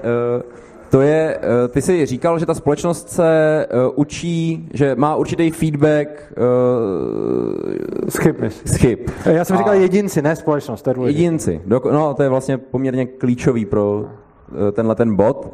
A to je, že uh, na tu chybu jedince nemusí vždycky doplatit ten konkrétní jedinec. Eh, jsem majitel velkého podniku a můžu si poměrně dost experimentovat uh, s tím, co je a není dobrý. dávat příklad, eh, protože to chápu a souhlasím s tebou v tom, že na to nemusí doplatit jenom ten jedinec, ale opět, uh, ty jsi majitel velkého podniku, ale to je pořád méně, než když jsi vláda. Jako. A když jsi majitel velkého podniku a děláš chyby, tak potom ve výsledku na tom proděláš. A jsou ostatní malí podniky, které ty chyby dělat nebudou a vyvarují se jich. A tím pádem se ty zaměstnanci i zákazníci můžou přesunout. No pak, když máš vládu, která udělá chybu, tak smůla, protože se to dopadne na všechny. Čo? Čili tenhle ten argument je opět vlastně v prospěch anarchokapitalismu. Jo? Jakože opět to máš tak, že vlastně... Uh, já, pozor, já tady, já tady neobhajuju vládu vůči anarchokapitalismu. Já mám jiný alternativní systém, který vládu neobsahuje a říkám, že jsem schopný Uh, a tak můžu si asi udělat, asi si udělám jako vlastní sérii přednášek, až to bude, tak vás všechny pozvu, ale jako teď ne. ale, ale uh, já se nesnažím obhájit jako vládu proti tobě. Uh, já říkám, že anarchokapitalismus nebo systém, který obhajuješ ty, je v porovnání s tím mým zbytečně krutej k těm lidem jako po té cestě. A že výsledkem ano. možná bude uh, situace lepší, než jaká je současná se státem, ale rozhodně nebude optimální a způsobíš docela dost utrpení, jenom proto, aby si majitelé a jako obeta testovali, uh, co je a co není výhodný. Otázka říká ti něco nemožnost ekonomické kalkulace za socialismu? Jenom znáš tu teorii? Přibliž, přibliž prosím. Uh, Mířes, Rakouská ekonomická škola. Uh, jo, hrozně nesnáším, ale Dobře, zna... zkus, zkus to prostě Víš, co znamená nemožnost ekonomické kalkulace za socialismu? Spíš ne. Dobře. Uh, mimochodem, Nesnášíš rakouskou ekonomickou školu. A je to takový prvoplánový hate, protože a, vím, že ji nemám nesnášet a nemám ji načtenou, takže o tom jako nebudu. No, právě. To je hrozný, že jo? Ale já tě, já tě jako, já, já, ano, jako ano, ty, prostě... ty budeš mít taky prvoplánový hate na moje levičárny Ale a nebudeš mít právě, načtený. ten, nebudu. Ten rozdíl je v tom, že tohleto jsem skutečně dřív dělal. A ty říkáš, že vám spamuju skupinu. Mimochodem spamuju jedním příspěvkem. No já jsem to rád, jsem mě tam přijmul do té skupiny. A, a jo, jsem jenom. v té skupině z toho důvodu, ty jsi Alex? Jo, jo, jo. A, to jsem rád, že tu seš. A, tu, tu skupinu, tam jsem přesně proto, že mě prostě štve poslouchat o tom, co jsou zač anarchokomunisti od anarchokapitalistů. Proto jsem tady já dneska, prostě, jo, ano, to je jako skvělý. A prostě důvodu. přesně z toho důvodu já si chci číst, co vy říkáte. A já vás prostě dřív jsem skutečně dělal to před mnoha lety, že jsem to hejtil, aniž jsem to znal. No ale proto teď potom chci, aby si mi no. řekl, co je nemožnost ano, ekonomické blbě, kalkulace za socialismus. To bych ti určitě rád řekl, ale za první je tady hrozně moc lidí, který to možná úplně nebude zajímat a za druhý uh, jsem to tady říkal na druhý a třetí přednášce, dal jsem tomu asi dvě hodiny v součtu, ale můžete to dělat ve zkratce. To důležité je, že bych tě poprosil, aby se to nehejtil předem, než se o tom něco dozvíš, protože pak se nikam nedostaneme. Já, se, já dávám všechny svoje síly do toho, abych tohle to nedělal. Neříkám, že jsem v tom úplně jako perfektní a určitě se mi tam vloudí nějaký omylný hejtík i na něco, co neznám. Na druhou stranu strašně moc se snažím o to, aby se mi to nedělo. A když se mi to stane, tak jenom protože si to neuvědomím. Ale v momentě, kdy si to uvědomím, tak to okamžitě změním. A prostě přístup něco hejtím a neznám to, je, je blbej pak další diskuzi, protože cokoliv ti teď řeknu, tak ty na tím nebudeš přemýšlet způsobem, jak to asi tak je, ale budeš na tím přemýšlet způsobem, jak, proč je to špatně. Že? Tak ve zkratce nemožnost ekonomické kalkulace za socialismu. Uh, máš mnoho statků ve světě a ty statky mají nějaké ceny. Ty ceny jsou určené nabídkou a poptávkou a vyjadřují, jak jsou vzácný. A teď, když by si nakládání s těma zdrojema chtěl naplánovat centrálně, tak si to vezmeme pro jednu položku, řekněme dřevo. A teď by si chtěl zjistit centrálním plánováním, jak naložíš se dřevem. A z dřeva můžeš udělat tady tu židli, která ale taky může být z plastu. Pak můžeš z dřeva postavit barák, který ale taky může být z cihel. A z dřeva můžeš udělat ještě mnoho dalších věcí. A teď můžeš investovat zdroje na to, aby si těžil dřevo a můžeš investovat zdroje na to, aby si těžil něco úplně jiného. A Způsob, jak rozhodnout, jak s těma zdrojema naložíš, je takový, že ty by si na to, aby si to dokázal centrálně naplánovat, by si musel znát všechny okolnosti celého světa.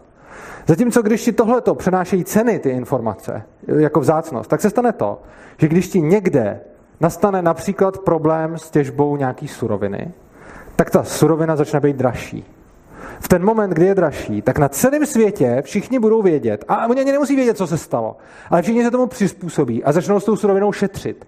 Ne proto, že by byli nějaký super lidi, co by chtěli šetřit tu surovinu, ale prostě proto, že je to pro ně levnější. Čili používáš, a naopak, uh, používáš trh jako určitou komunikační síť. A to je pro mě úplně jo. OK, protože mám velice blízko třeba k mutualismu. Ten, ten zásadní problém, který v tom já vidím, je, že uh, ty navrhuješ nějakou platformu, ty navrhuješ ten systém, na kterým to poběží, ale už do toho nevkládáš jako uh, další podle mě, no podle nás, nezbytný morální předpoklady, aby, se to, aby nedocházelo například k diskriminaci menšin. Já uh, v zásadě nemám problém s volným trhem, ale v ruku, ruku v ruce s tím říkám a nebudeme dělat tohle, tohle, tohle, tohle a budeme dělat tohle, tohle, tohle a tedy. A ty, ale ty, jako, Což ty, znamená, ty že vždycky, máš problém s volným trhem. Ty, ne. um, no ne, prostě buď je volný trh, nebo není. Ale když ty, je to ten, řekneš... problém, ten rozdíl mezi náma je, že ty tohle to zmíníš vždycky na tom slajdu, akorát aby si o tobě lidi nemysleli, že jsi nácek. A já tak tam, tak tam vždycky na ten slide akorát jako hodíš, já ale nechci plynovat židy. Ale já nechci jako plynovat židy. A, a já nejsem nácek. A já nevím, proč si to myslíš. Mně skoro přijde, že je to stejný jako s tou rakouskou ekonomickou školou. Mně prostě přijdeš, a já nevím, že jsi anarchokomunista a vezmeš si tu červenou, černou vajku a řekneš, kdo se mnou nesouhlasí, je nácek. Já a to se nácky nesnáším vůbec stejně jako ty. Ten, ten rozdíl je, že já jednak uh, propaguju asi bych řekl, že se na mnoha ekonomických otázkách o, jako o rozvolnění trhu shodneme a jako taková pošta tam, když člověk stojí, tak se z ní stává hodně velký anarchokapitalista například. A ale uh, ty do toho ty morální otázky, nebo, nebo jak, jak to nazvat, ale jako uh, tyhle ty poměrně základní věci, tam zmiňuješ jenom jako, a tohle to je můj jako osobní názor, ano. A kdy, protože když to, to někdo vidí jinak, tak ať si to dělá jinak. Ano, protože to přesně tak vnímám a protože si myslím, že uh, to, že je něco můj osobní názor, mě neopravuje k tomu, abych ostatní nutil fyzicky a zasahoval jim do jejich majetku, jenom protože já si myslím, že je to špatně. Ale naopak si myslím, že je dobrý se snažit ty lidi přesvědčit a kde nepomůže rozumný přesvědčování, tam je třeba dost dobrá metoda ostrakizace a, a mnohý další. Jo? Takže třeba když uvidím, když uvidím eh, restauraci, na který bude napsáno černý neobsluhujeme, tak tam nepůjdu. I když bych tam mohl jít, ale nepůjdu tam a nic si tam nekoupím. A tím dám najevo ten svůj názor. Ale předpokládám, že ty tam taky nepůjdeš a nic si tam nekoupíš. A teď prostě je to čistě o tom, že vlastně existence takové restaurace může sice někomu vadit, ale za předpokladu, že bude existovat dostatek restaurací, kde ty černý obsluhujou, to vlastně eh, je něco, s čím můžeme nesouhlasit, ale není to něco, co by vlastně způsobilo takový průser, jako například eh, nějaký násilný donucení, z kterého pak může vzejít i to žití do plynu a mimochodem. Přesně ty všechny věci, které ty říkáš, jsem pro volný trh, ale, tak to ale vždycky znamená násilní donucení. Což znamená... Ne, to ale může znamenat taky to, že eh, do téhle přednášky, co jsi tady dneska měl, můžeš naházet nějaký jako body, které jsou součástí tvojí ideologie. Uh, ale já ne, jo, tak to je, dobře, tohle je asi na hrozně už dlouhou, tohle je na hrozně dlouhou debatu. Uh, jde o to, že anarchokapitalismus se nebude odehrávat prostě podle toho, jak já říkám. Já prostě pouze říkám, že ten trh se začne odehrávat tak, jak lidi chtějí. A já nevím přesně jak. Já predikuju, jak by asi tak mohl. Ale, jako odhaduju prostě.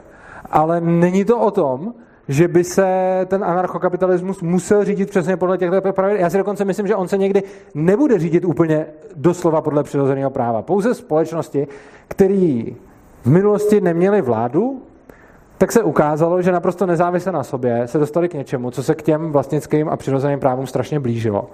Ale nikdy to nebylo úplně ono a nemyslím si, že by kdyby teď vznikla anarchokapitalistická společnost, že by plně dodržovala vlastnický práva. Jeden takový příklad, který mi dal jeden kolega Dominik Stroukal, tak ten právě říkal, že a s tím celkem souhlasím, že by si lidi asi pravděpodobně u těch soukromých soudů a tak obhájili to, že by nechtěli, aby někdo týral zvířata.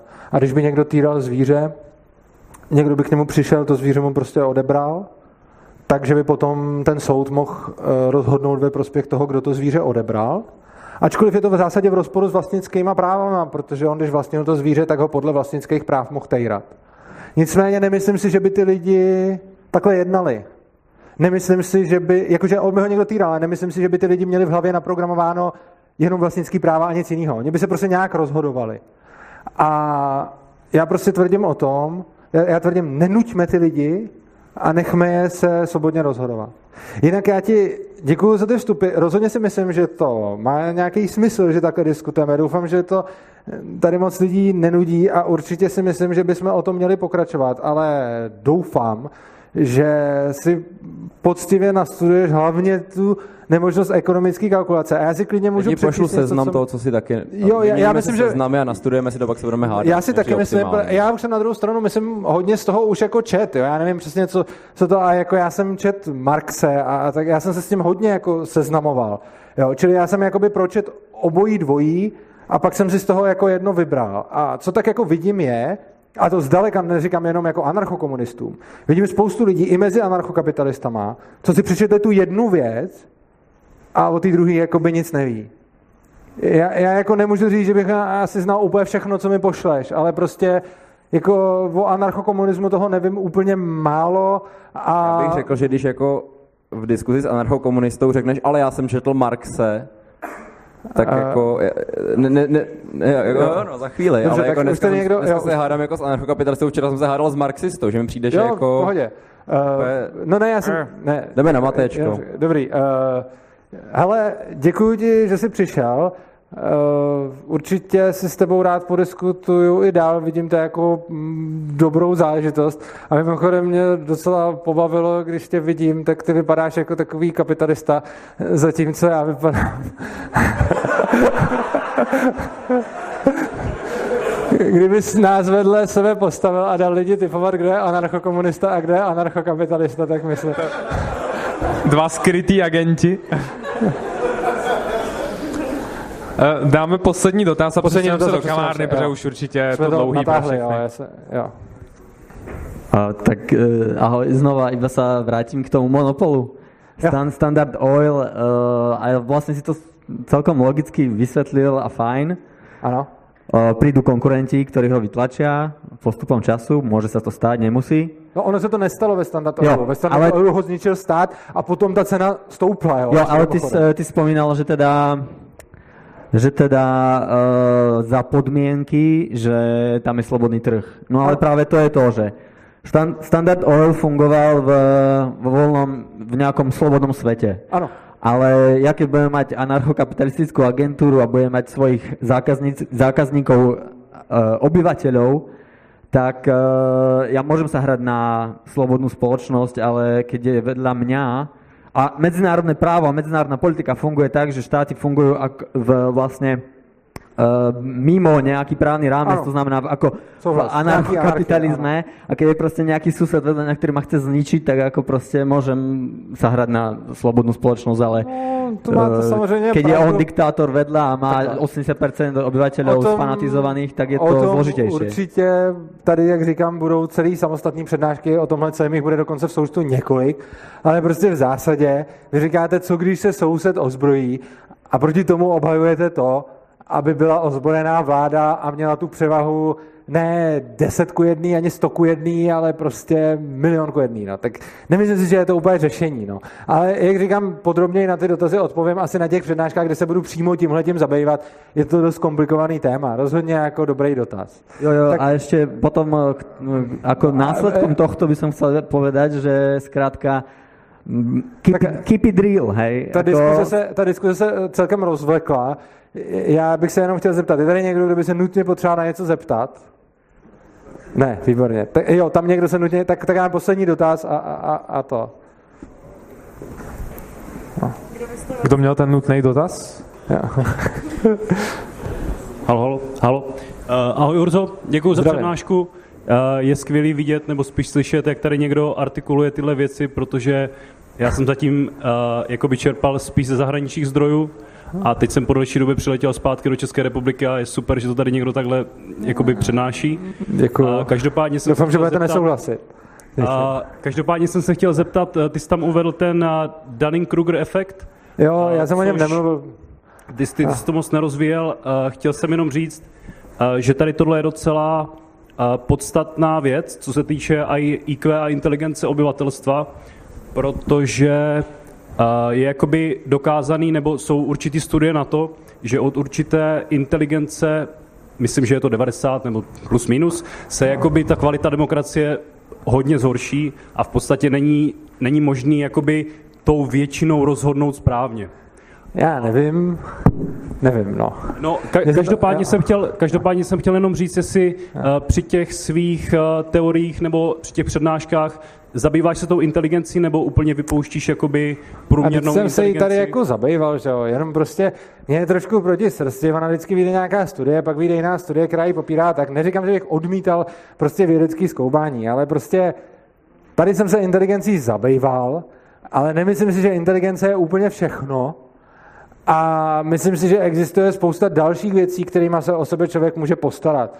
Někdo nemusí být chytrý, ale může si vydělávat tím, že je charismatický, nebo že je hezký, nebo čímkoliv, nebo tím, že je silný, obratný, cokoliv, nebo že má dobrý nápady. A nemyslím si, že inteligence je tak úplně naprosto zásadní jako téma. A tím bych to asi jako uzavřel. A děkuji teda všem, co tady vydrželi na tuhle diskuzi, která se teda uznám trošku rozvlekla a děkuji vám moc, že jste přišli a myslím, že to bylo velmi obohacující i snad pro vás určitě pro mě. Takže vám děkuji za pozornost.